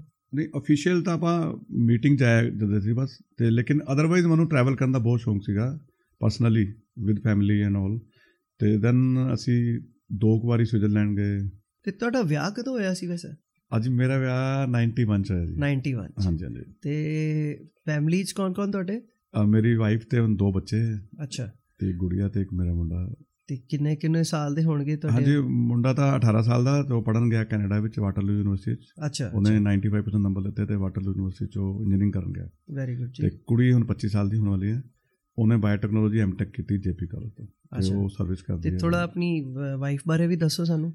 ਵਾਈਫ ਵੀ ਐਮ ਐਮਕਾਮ ਕੀਤੀ ਉਹਨਾਂ ਨੇ ਨਾਲ ਬੀਐਡ ਕੀਤੀ ਸੀਗੀ। ਅੱਛਾ। ਤੇ ਹੁਣ ਉਹ ਹਾਊਸ ਵਾਈਫ ਨੇ ਲੇਕਿਨ ਉਹਨਾਂ ਨੂੰ ਸ਼ਬਦ ਕੀਰਤਨ ਕਰਨ ਦਾ ਬੜਾ ਸ਼ੌਂਕ ਸੀਗਾ। ਤੇ ਤੁਸੀਂ ਉਹਨਾਂ ਨੂੰ ਗਾਣੇ ਮਿਲੇ? ਸ਼ੌਂਕ ਸੀਗਾ। ਫਿਰ ਮੈਂ? ਉਹਨੂੰ ਸ਼ਬਦ ਸਿਖਾ ਉਹਨੇ ਮੈਨੂੰ ਸ਼ਬਦ ਸਿਖਾਏ ਮੈਂ ਉਹਨੂੰ ਥੋੜਾ ਜਿਹਾ ਗਾਣੇ ਸਿਖਾਤੇ। ਅੱਛਾ। ਤੇ ਅਸੀਂ ਫਿਰ ਦੋਨੋਂ ਕਈ ਵਾਰੀ ਸ਼ਬਦ ਵਾਲੀ ਜਗ੍ਹਾ ਸ਼ਬਦ ਗਾਉਂਦੇ ਹੁੰਦੇ ਆ। ਗਾਣੇ ਵਾਲੀ ਜਗ੍ਹਾ ਤੇ ਡਿਊਟ ਗਾਣੇ ਗਾਉਂਦੇ ਅੱਛਾ ਜੀ। ਤੇ ਪਹਿਲੀ ਵਾਰ ਕਿੱਥੇ ਮਿਲੇ ਸੀ ਤੁਸੀਂ? ਅਸੀਂ ਪਹਿਲੀ ਵਾਰੀ ਜੀ ਪ੍ਰਭਾਤ ਫੇਰੀ ਤੇ ਅਮਰ ਕਲੋਨੀ 'ਚ ਮਿਲੇ ਸੀ। ਅਮਰ ਕਲੋਨੀ ਮੈਂ ਰਹਿੰਦਾ ਸੀਗਾ ਕਮਰਾ ਲੈ ਕੇ ਅਮਰ ਕਲੋਨੀ ਲਾਜਪਤ ਨਗਰ 4 ਦੇ ਵਿੱਚ। ਹੈ ਅੱਛਾ। ਤੇ ਮੈਂ ਉੱਥੇ ਕਮਰਾ ਲੈ ਕੇ ਰਹਿੰਦਾ ਸੀਗਾ। ਤੇ ਉੱਥੇ ਪ੍ਰਭਾਤ ਫੇਰੀ ਤੇ ਮੈਂ ਢੋਲਕੀ ਦੀ ਸੇਵਾ ਕਰਦਾ ਸੀਗਾ ਤੇ ਉੱਥੇ ਮੇਰੀ ਵਾਈਫ ਸ਼ਬਦ ਕੀਰਤਨ ਕਰਦੀ ਸੀਗੀ ਵਿੱਚ ਪ੍ਰਭਾਤ ਫੇਰੀ ਤੇ। ਹਾਂਜੀ। ਤੇ ਉੱਥੋਂ ਹੀ ਸਾਡੀ ਫਿਰ ਕਿਸੇ ਹੋਰ ਮੀਡੀਏਟਰ ਨੇ ਸਾਡੀ ਗੱਲ ਚਲਵਾਈ ਅੱਛਾ ਜੀ ਤੇ ਅੱਛਾ। ਫਿਰ ਸਾਡਾ 91 ਚ ਵਿਆਹ ਹੋਇਆ। ਅੱਛਾ ਉਸ ਟਾਈਮ ਤੁਸੀਂ ਦਿੱਲੀ ਕਿਸ ਹਾਂਜੀ ਮੈਂ ਇੰਜੀਨੀਅਰਿੰਗ ਸੀ? ਕਰਨ ਤੋਂ ਬਾਅਦ ਜਦੋਂ ਰਾਮਾਕੁੰਡਮ ਸੀਗਾ ਰਾਮਾਕੁੰਡਮ ਤੋਂ ਬਾਅਦ ਦਿੱਲੀ ਪੋਸਟਿੰਗ ਹੋ ਗਈ ਸੀ ਮੇਰੀ ਅੱਛਾ। 83 ਤੋਂ ਮੈਂ ਦਿੱਲੀ ਹਾਂ ਤੇ ਤੁਸੀਂ ਦੱਸ ਰਹੇ ਸੀ ਸਾਨੂੰ ਕਿ ਤੁਹਾਨੂੰ ਟਰੈਵਲ ਦਾ ਬੜਾ ਸ਼ੌਕ ਹੈਗਾ ਤੇ ਹਾਂਜੀ travel- ਮੈਂ ਮੈਨੂੰ ਫੋਰਨ ਕੰਟਰੀ ਵਿੱਚ ਘੁੰਮਣ ਦਾ ਬੜਾ ਸ਼ੌਕ ਲੱਗਦਾ। ਅੱਛਾ। ਲੱਗਦਾ ਮੈਨੂੰ ਜਾਣਾ ਤੇ ਮੈਂ ਦੇਖਦਾ ਸੀਗਾ ਬੜੇ ਲੋਕ ਜਾਂਦੇ ਸੀਗੇ ਤੇ ਮੈਨੂੰ ਵੀ ਅੱਛਾ ਲੱਗਦਾ ਸੀਗਾ ਛੋਟੇ ਹੁੰਦਿਆਂ ਮੇਰੇ ਕਈ ਦੋਸਤ ਲੰਡਨ ਰਹਿੰਦੇ ਸੀਗੇ ਤੇ ਉਹਨਾਂ ਦੇ ਲੰਡਨ ਤੋਂ ਆਣਾ ਬੜਾ ਉਹਨਾਂ ਦਾ ਸਵਾਗਤ ਹੁੰਦਾ ਸੀਗਾ ਮੈਨੂੰ ਵੀ ਬੜਾ ਅੱਛਾ ਲੱਗਦਾ ਸੀਗਾ ਕਿ ਮੈਂ ਵੀ ਬਾਹਰ ਘੁੰਮਾਂ ਮੈਂ ਵੀ ਇੱਕ ਦਿਨ ਬਾਹਰ ਜਾਊਂਗਾ ਅੱਛਾ। ਤੇ ਫਿਰ ਅਸੀਂ ਪਹਿਲੀ ਵਾਰੀ ਵਿੱਚ 2001 ਵਿੱਚ ਸਿੰਗਾਪੁਰ ਗਏ ਸੀਗੇ ਔਰ ਮਲੇਸ਼ੀਆ ਗਏ ਸੀਗੇ। ਹੂੰ ਹੂੰ ਹੂੰ, ਹੂੰ। ਉਸ ਤੋਂ ਬਾਅਦ ਅਸੀਂ ਫਿਰ ਲਗਾਤਾਰ ਸਵਿਟਜ਼ਰਲੈਂਡ ਦੋ ਵਾਰੀ ਦੋ ਵਾਰੀ ਯੂਰਪ ਦੋ ਵਾਰੀ ਲੰਡਨ ਆਸਟ੍ਰੇਲੀਆ ਤੇ ਕੈਨੇਡਾ ਹੋ ਗਿਆ ਇਹ ਸਭ ਤੁਸੀਂ ਆਪਣੀ ਫੈਮਿਲੀ ਨਾਲ ਟਰੈਵਲ ਕੀਤਾ ਜਾਂ ਇਕੱਲੇ ਹੀ? ਹਾਂਜੀ ਇੱਕ ਵਾਰੀ ਮੈਂ ਔਰ ਮੇਰੀ ਵਾਈਫ ਗਏ ਸੀਗੇ ਬਾਕੀ ਅਸੀਂ ਫੈਮਿਲੀ ਨਾਲ ਟਰੈਵਲ ਕੀਤਾ ਅੱਛਾ ਤੇ ਤੁਹਾਡੀ ਫੇਵਰੇਟ ਕੰਟਰੀ ਕਿਹੜੀ ਹੋਏਗੀ ਜੇ ਮੈਂ ਪੁੱਛਣਾ ਚਾਹਾਂ ਤੇ? ਸਵਿਟਜ਼ਰਲੈਂਡ ਬਹੁਤ ਅੱਛਾ ਲੱਗਦਾ ਸੀ। ਅੱਛਾ। ਸਵਿਟਜ਼ਰਲੈਂਡ ਕਿੰਨਾ ਕੁ ਟਾਈਮ ਰਹੇ ਸੀ ਤੁਸੀਂ? ਅਸੀਂ 15 15 ਦਿਨ ਰੱਖਿਆ ਜੀ। ਬਹੁਤ ਹੀ ਵਧੀਆ। ਬਹੁਤ ਹੀ ਤੇ ਤੁਹਾਨੂੰ ਇੰਡੀਆ ਤੇ ਬਾਹਰ ਦੇ ਵਿੱਚ ਕੰਪੈਰੀਜ਼ਨ ਪੁੱਛਿਆ ਜਾਏ ਵੈਸੇ ਤੇ ਦੇਖੋ ਮੰਨਿਆ ਜਾਂਦਾ ਡਿਵੈਲਪਡ ਕੰਟਰੀਆਂ ਹੈਗੀਆਂ ਨੇ ਸਾਰੀਆਂ। ਨਹੀਂ ਸਰ ਇੰਡੀਆ ਦੇ ਵਿੱਚ ਠੀਕ ਹੈ ਹਿਲ ਸਟੇਸ਼ਨ ਹੈਗੇ ਇੱਕ ਤਾਂ ਅਸੀਂ ਪਹਿਲੇ ਸਾਰੇ ਦੇਖ ਲਿੱਤੇ।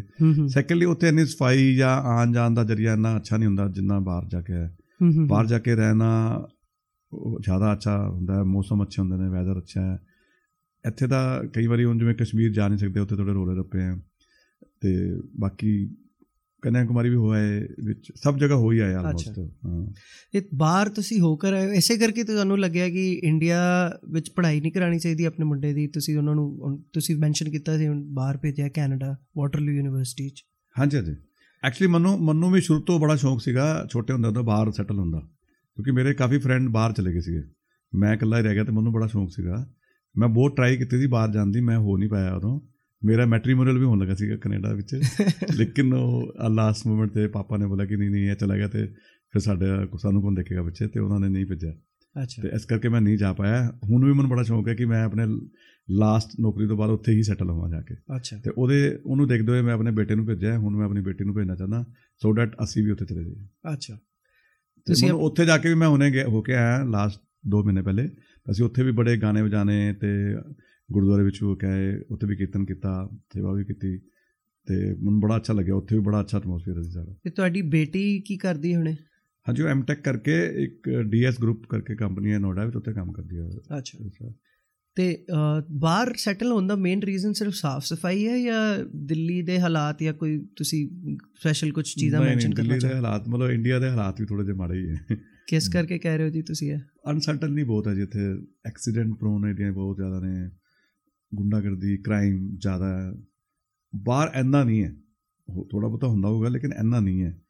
ਔਰ ਨਾ ਹੀ ਜ਼ਿਆਦਾ ਰੇਸਿਜ਼ਮ ਹੈ ਜਿਵੇਂ ਕੈਨੇਡਾ ਵਿੱਚ ਰੇਸਿਜ਼ਮ ਜ਼ਿਆਦਾ ਨਹੀਂ ਹੈ ਕਿਉਂਕਿ ਬਹੁਤ ਸਾਰੇ ਪੰਜਾਬੀ ਔਰ ਇੰਡੀਅਨ ਰਹਿੰਦੇ ਆ ਇਸ ਕਰਕੇ ਮੈਨੂੰ ਕੈਨੇਡਾ ਜ਼ਿਆਦਾ ਅੱਛਾ ਲੱਗਿਆ ਸੀਗਾ ਤੇ ਇੰਡੀਆ ਵਿੱਚ ਜ਼ਿਆਦਾ ਅੱਛਾ ਨਹੀਂ ਲੱਗਦਾ। ਪੋਲੂਸ਼ਨ ਵੀ ਬੜਾ ਹੋ ਗਿਆ ਪੋਲੂਸ਼ਨ ਤਾਂ। ਬਹੁਤ ਹੈ ਹੀ ਹੈ ਇਹਦੇ 'ਚ ਕੋਈ ਸ਼ੱਕ ਵੀ ਨਹੀਂ ਹੈ। ਪਲੱਸ ਜੌਬ ਨਹੀਂ ਹੈ ਬੱਚਿਆਂ ਦੀ।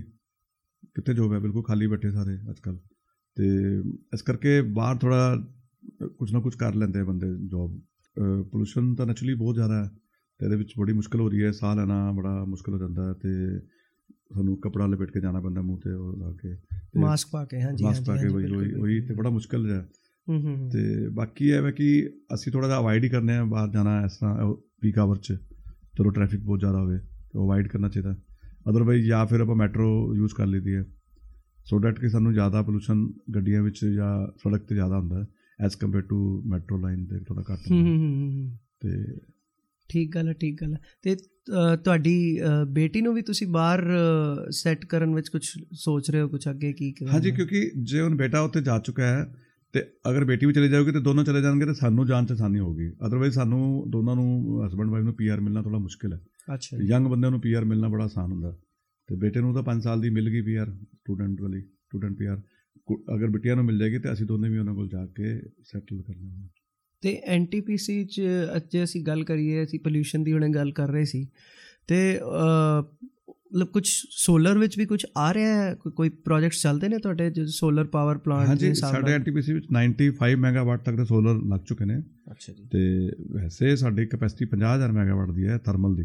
ਲੇਕਿਨ ਸੋਲਰ ਦੀ ਹੁਣੇ ਹੁਣੇ ਸ਼ੁਰੂ ਹੋਈ ਹੈ। ਹਾਲ ਤੱਕ 95 ਮੈਗਾਵਾਟ ਲੱਗੇ ਨੇ। ਅੱਛਾ। 5-5 ਮੈਗਾਵਾਟ ਦੇ ਪਲਾਂਟ ਲੱਗੇ ਜਾ ਰਿਹਾ ਤੁਹਾਡਾ ਮਤਲਬ ਹੁਣੇ ਕਿੰਨਾ ਟਾਈਮ ਤੁਸੀਂ ਹੋਰ ਕੰਮ ਕਰਨਾ ਹੈ ਹੁਣ ਇੰਡੀਆ ਮੇਰੇ ਸਿਰਫ ਜੀ 1 ਸਾਲ 10 ਮਹੀਨੇ ਰਹਿ ਗਏ ਹੁਣ। 1 ਸਾਲ 10 ਮਹੀਨੇ। ਹਾਂਜੀ ਹਾਂਜੀ ਉਸ ਤੋਂ ਬਾਅਦ ਰਿਟਾਇਰ ਹੋ ਜਾਵਾਂਗੇ। ਬਾਕੀ ਐਨਟੀਪੀਸੀ ਬਹੁਤ ਅੱਛੀ ਕੰਪਨੀ ਹੈ। ਹਾਂਜੀ ਬਿਲਕੁਲ। ਤੇ ਕਾਫੀ ਪੀਐਫ ਵਗੈਰਾ ਵੀ ਸੈਲਰੀ ਦਾ ਵੀ ਅੱਛੀ ਦਿੰਦੇ ਹੈ। ਤੇ ਜੌਬ ਸਿਕਿਉਰਿਟੀ ਵੀ ਹੈ। ਦੇਰ ਇਜ਼ ਨੋ ਪ੍ਰੋਬਲਮ ਤੇ ਰਿਟਾਇਰਮੈਂਟ ਤੋਂ ਬਾਅਦ ਤੁਹਾਡੇ ਕੀ ਪਲਾਨ ਹੈਗੇ ਨੇ? ਤੁਸੀਂ ਸਾਨੂੰ ਮੈਂ ਤਾਂ ਜੀ ਬਾਹਰ ਜਾਣਾ ਚਾਹੁੰਦਾ। ਹਾਂ ਅੱਛਾ ਅੱਛਾ। ਕੈਨੇਡਾ ਜਾਣਾ ਚਾਹੁੰਦਾ ਹਾਂ ਕੈਨੇਡਾ ਜਾਣਾ ਚਾਹੁੰਦੇ ਹੋ। ਹਾਂਜੀ ਹਾਂਜੀ। ਅੱਛਾ ਤੇ ਹੋਰ ਵੈਸੇ ਬਾਕੀ ਅਗਰ ਇੱਥੇ ਰਹੇ ਤੇ ਗੁਰਦੁਆਰੇ ਵਗੈਰਾ ਵਿੱਚ ਸੇਵਾ ਕਰਾਂਗੇ ਥੋੜਾ ਜਿਹਾ ਕੁਝ ਕੁਝ ਉਹਦੇ ਰਹਿ ਕੇ ਥੋੜਾ ਜਿਹਾ ਕੁਝ ਕਰਾਂਗੇ ਅੱਛਾ ਮਤਲਬ ਸੋਸ਼ਲ ਜੌਬ ਕਰਾਂਗੇ ਅੱਗੇ ਕੰਮ ਨਹੀਂ ਕਰਨਾ ਜ਼ਿਆਦਾ ਅੱਛਾ ਕੰਮ ਨਹੀਂ ਜਾਂ ਫਿਰ ਗਾਣੇ ਵਜਾਣੇ ਕੁਝ ਕੀਰਤਨ ਵਗੈਰਾ 뮤직 ਵਿੱਚ। ਦੇ ਹਿਸਾਬ ਨਾਲ ਹਾਂਜੀ ਤੁਸੀਂ ਹਾਂਜੀ, ਉਹ ਕੁਝ ਕਰਨਾ ਚਾਹੁੰਦਾ ਤੇ ਤੁਸੀਂ ਕੋਈ ਸੋਚਿਆ ਹੈ ਕੁਝ 뮤직 ਦੇ ਹਿਸਾਬ ਨਾਲ ਕਲਚਰ ਨਾਲ ਜਿੱਦਾਂ ਤੁਸੀਂ ਜੁੜੇ ਹੋਏ ਹੋ ਤੇ ਕੋਈ ਇਵੈਂਟ ਕੰਪਨੀ ਹੈ ਕੁਝ ਆ ਦਿਲ ਤਾਂ ਕਰਦਾ ਕਈ ਵਾਰੀ ਕਰਨ ਚ ਕਿਉਂਕਿ ਹੁਣ ਸਾਡੀ ਏਜ ਇੰਨੀ ਜ਼ਿਆਦਾ ਹੋ ਗਈ ਹੈ ਤੇ ਸਾਨੂੰ ਜ਼ਿਆਦਾ ਕੋਈ ਉਹ ਨਹੀਂ ਦਿੰਦਾ ਭਾਵ ਜਾਂ ਜ਼ਿਆਦਾ ਉਹ ਨਹੀਂ ਦੇਗਾ। ਇਹ ਕਿਦਾਂ ਹੋ ਗਿਆ ਜੀ? ਅਸੀਂ ਤੁਹਾਡੇ ਬਿਲਕੁਲ ਨਹੀਂ ਅੱਜ ਕੱਲ ਯੰਗ ਦੀ ਜ਼ਿਆਦਾ ਵੈਲਿਊ ਹੈ ਜੀ। ਅੱਜ ਕੱਲ ਸਾਡੇ ਵਰਗੇ ਬੰਦੇ ਦੀ ਕਿਤੇ ਵੈਲਿਊ ਹੈਗੀ ਨਹੀਂ। ਨਹੀਂ ਐਕਸਪੀਰੀਅੰਸ ਦੀ ਤੇ ਜ਼ਰੂਰ ਵੈਲਿਊ ਹੁੰਦੀ ਹੈ।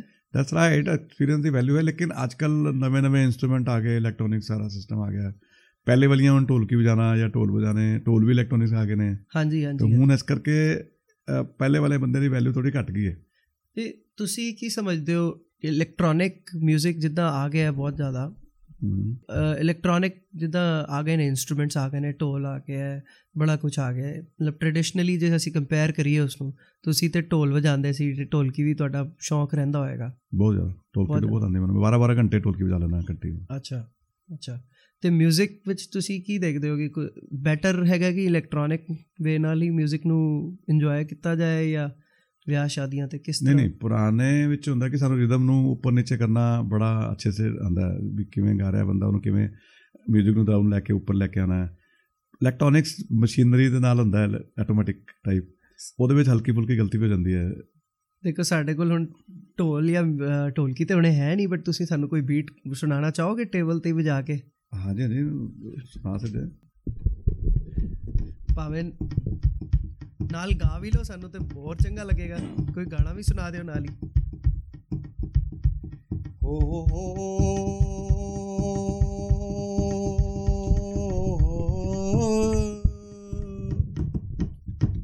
ਓ, ਮੇਰੀ ਜੁਗਨੀ ਤੇ ਤਾਗੇ ਬੱਗੇ, ਜੁਗਨੀ ਉਹਦੇ ਮੂੰਹੋਂ ਫੱਬੇ, ਜਿਹਨੂੰ ਸੱਟ ਇਸ਼ਕ ਦੀ ਲੱਗੇ, ਓ ਵੀਰ ਮੇਰੇ ਆਵੇ ਜੁਗਣੀ ਓ ਵੀਰ ਮੇਰੇ ਆਵੇ ਜੁਗਣੀ ਜਾਂਦੀ ਆ ਓਏ ਨਾਮ ਅੱਲਾ ਦਾ ਲੈਂਦੀ ਆ।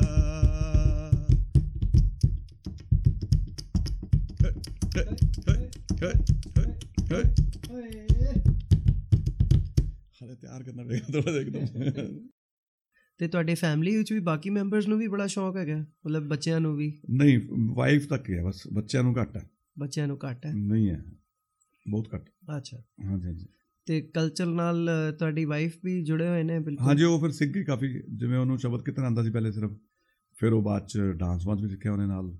ਅੱਛਾ ਤੇ ਜੀ। ਫਿਰ ਉਹਨੇ ਗਾਣੇ ਵਜਾਣੇ ਵੀ ਸਿੱਖੇ। ਫਿਰ ਅਸੀਂ ਡਿਊਟ ਗਾਣੇ ਵੀ ਗਾਣੇ ਸ਼ੁਰੂ ਕੀਤੇ। ਡਿਊਟ ਹਾਂਜੀ ਡਿਊਟ ਗਾਣੇ। ਹਾਂਜੀ ਹਾਂਜੀ। ਤੇ ਫਿਰ ਡਿਊਟ ਡਿਊਟ ਗਾਣੇ ਵੀ ਸਿੱਖੇ ਉਹਨਾਂ ਨੇ। ਮੈਂ ਉਹਨੂੰ ਸਿਖਾਏ ਆਪਾਂ ਉਹ ਵੀ ਫਨੀ ਗਾਣੇ ਸੀਗੇ।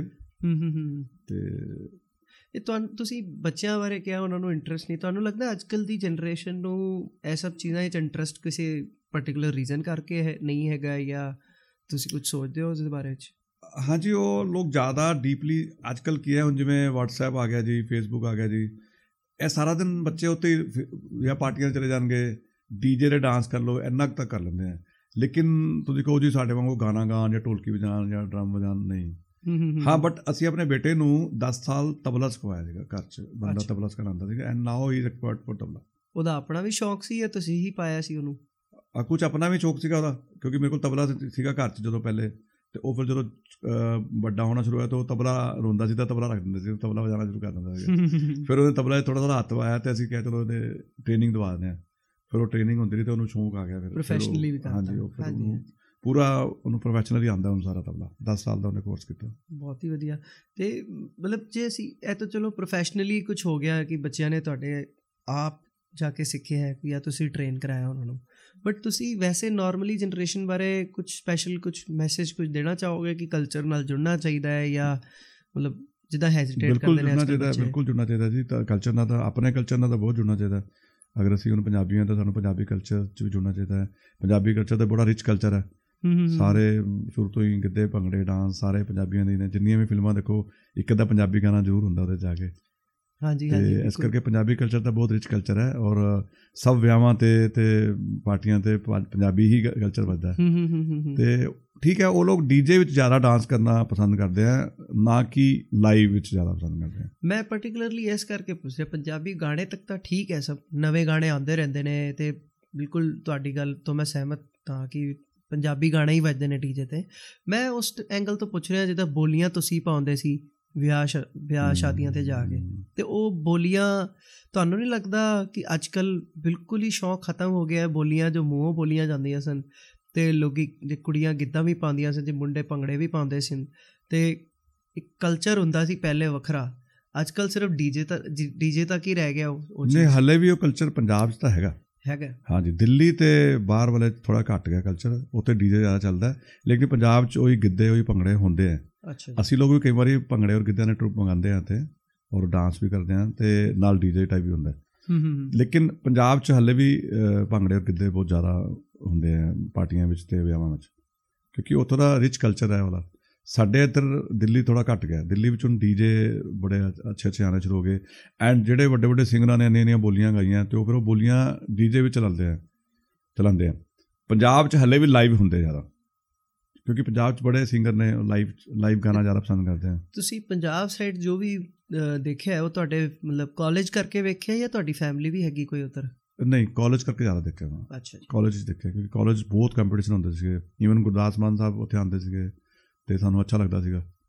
ਤੇ ਕਾਫੀ ਵੱਡੇ ਵੱਡੇ ਸਿੰਗਰ ਹਰ ਪ੍ਰੋਗਰਾਮ ਤੇ ਐਨੂਅਲ ਫੰਕਸ਼ਨ ਤੇ ਆਉਂਦੇ ਸੀਗੇ। ਤੇ ਸਾਨੂੰ ਬਹੁਤ ਚੰਗਾ ਲੱਗਦਾ ਸੀਗਾ ਤੇ। ਤੁਸੀਂ ਆਪਣੀ ਯੂਨੀਵਰਸਿਟੀ ਜਾਂ ਕਿੱਥੇ ਕਾਲਜ ਜਾਂਦੇ ਰਹਿੰਦੇ ਹੋ ਰੈਗੂਲਰਲੀ ਕੋਈ? ਹਾਂਜੀ ਸਾਡਾ ਉੱਥੇ ਰੈਗੂਲਰਲੀ ਐਲੂਮੀਨੀਆਈ ਮੀਟ ਹੁੰਦੀਆਂ ਨੇ ਬੜੀਆਂ। ਹੁਣੇ 25 ਸਾਲ ਵਾਲੀ ਮੀਟ ਵੀ ਹੋਈ ਸੀਗੀ। ਕਿਹੜੇ ਕਾਲਜ ਦੀ ਜੀ? ਆਪਣੇ ਥਾਪਰ ਕਾਲਜ ਦੀ ਸਾਡੇ। ਥਾਪੜ ਕਾਲਜ ਹਾਂਜੀ ਹਾਂਜੀ। ਅੱਛਾ। ਤੇ ਕਿੱਥੇ ਹੋਈ ਸੀ ਥਾਪੜ ਕਾਲਜ ਦੀ ਪਟਿਆਲੇ 'ਚ ਹੋਈ ਸੀ ਆਪਣੇ ਕਾਲਜ ਦੇ ਕੈਂਪਸ 'ਚ। ਤੇ ਸਾਰੇ ਪੁਰਾਣੇ ਆਏ ਸੀਗੇ ਜਿਨ੍ਹਾਂ ਨੇ ਪਾਸ ਆਊਟ ਕੀਤਾ ਸੀਗਾ। ਕਾਫੀ ਬੰਦਿਆਂ ਨੇ ਪਾਰਟਿਸਿਪੇਟ ਕੀਤਾ।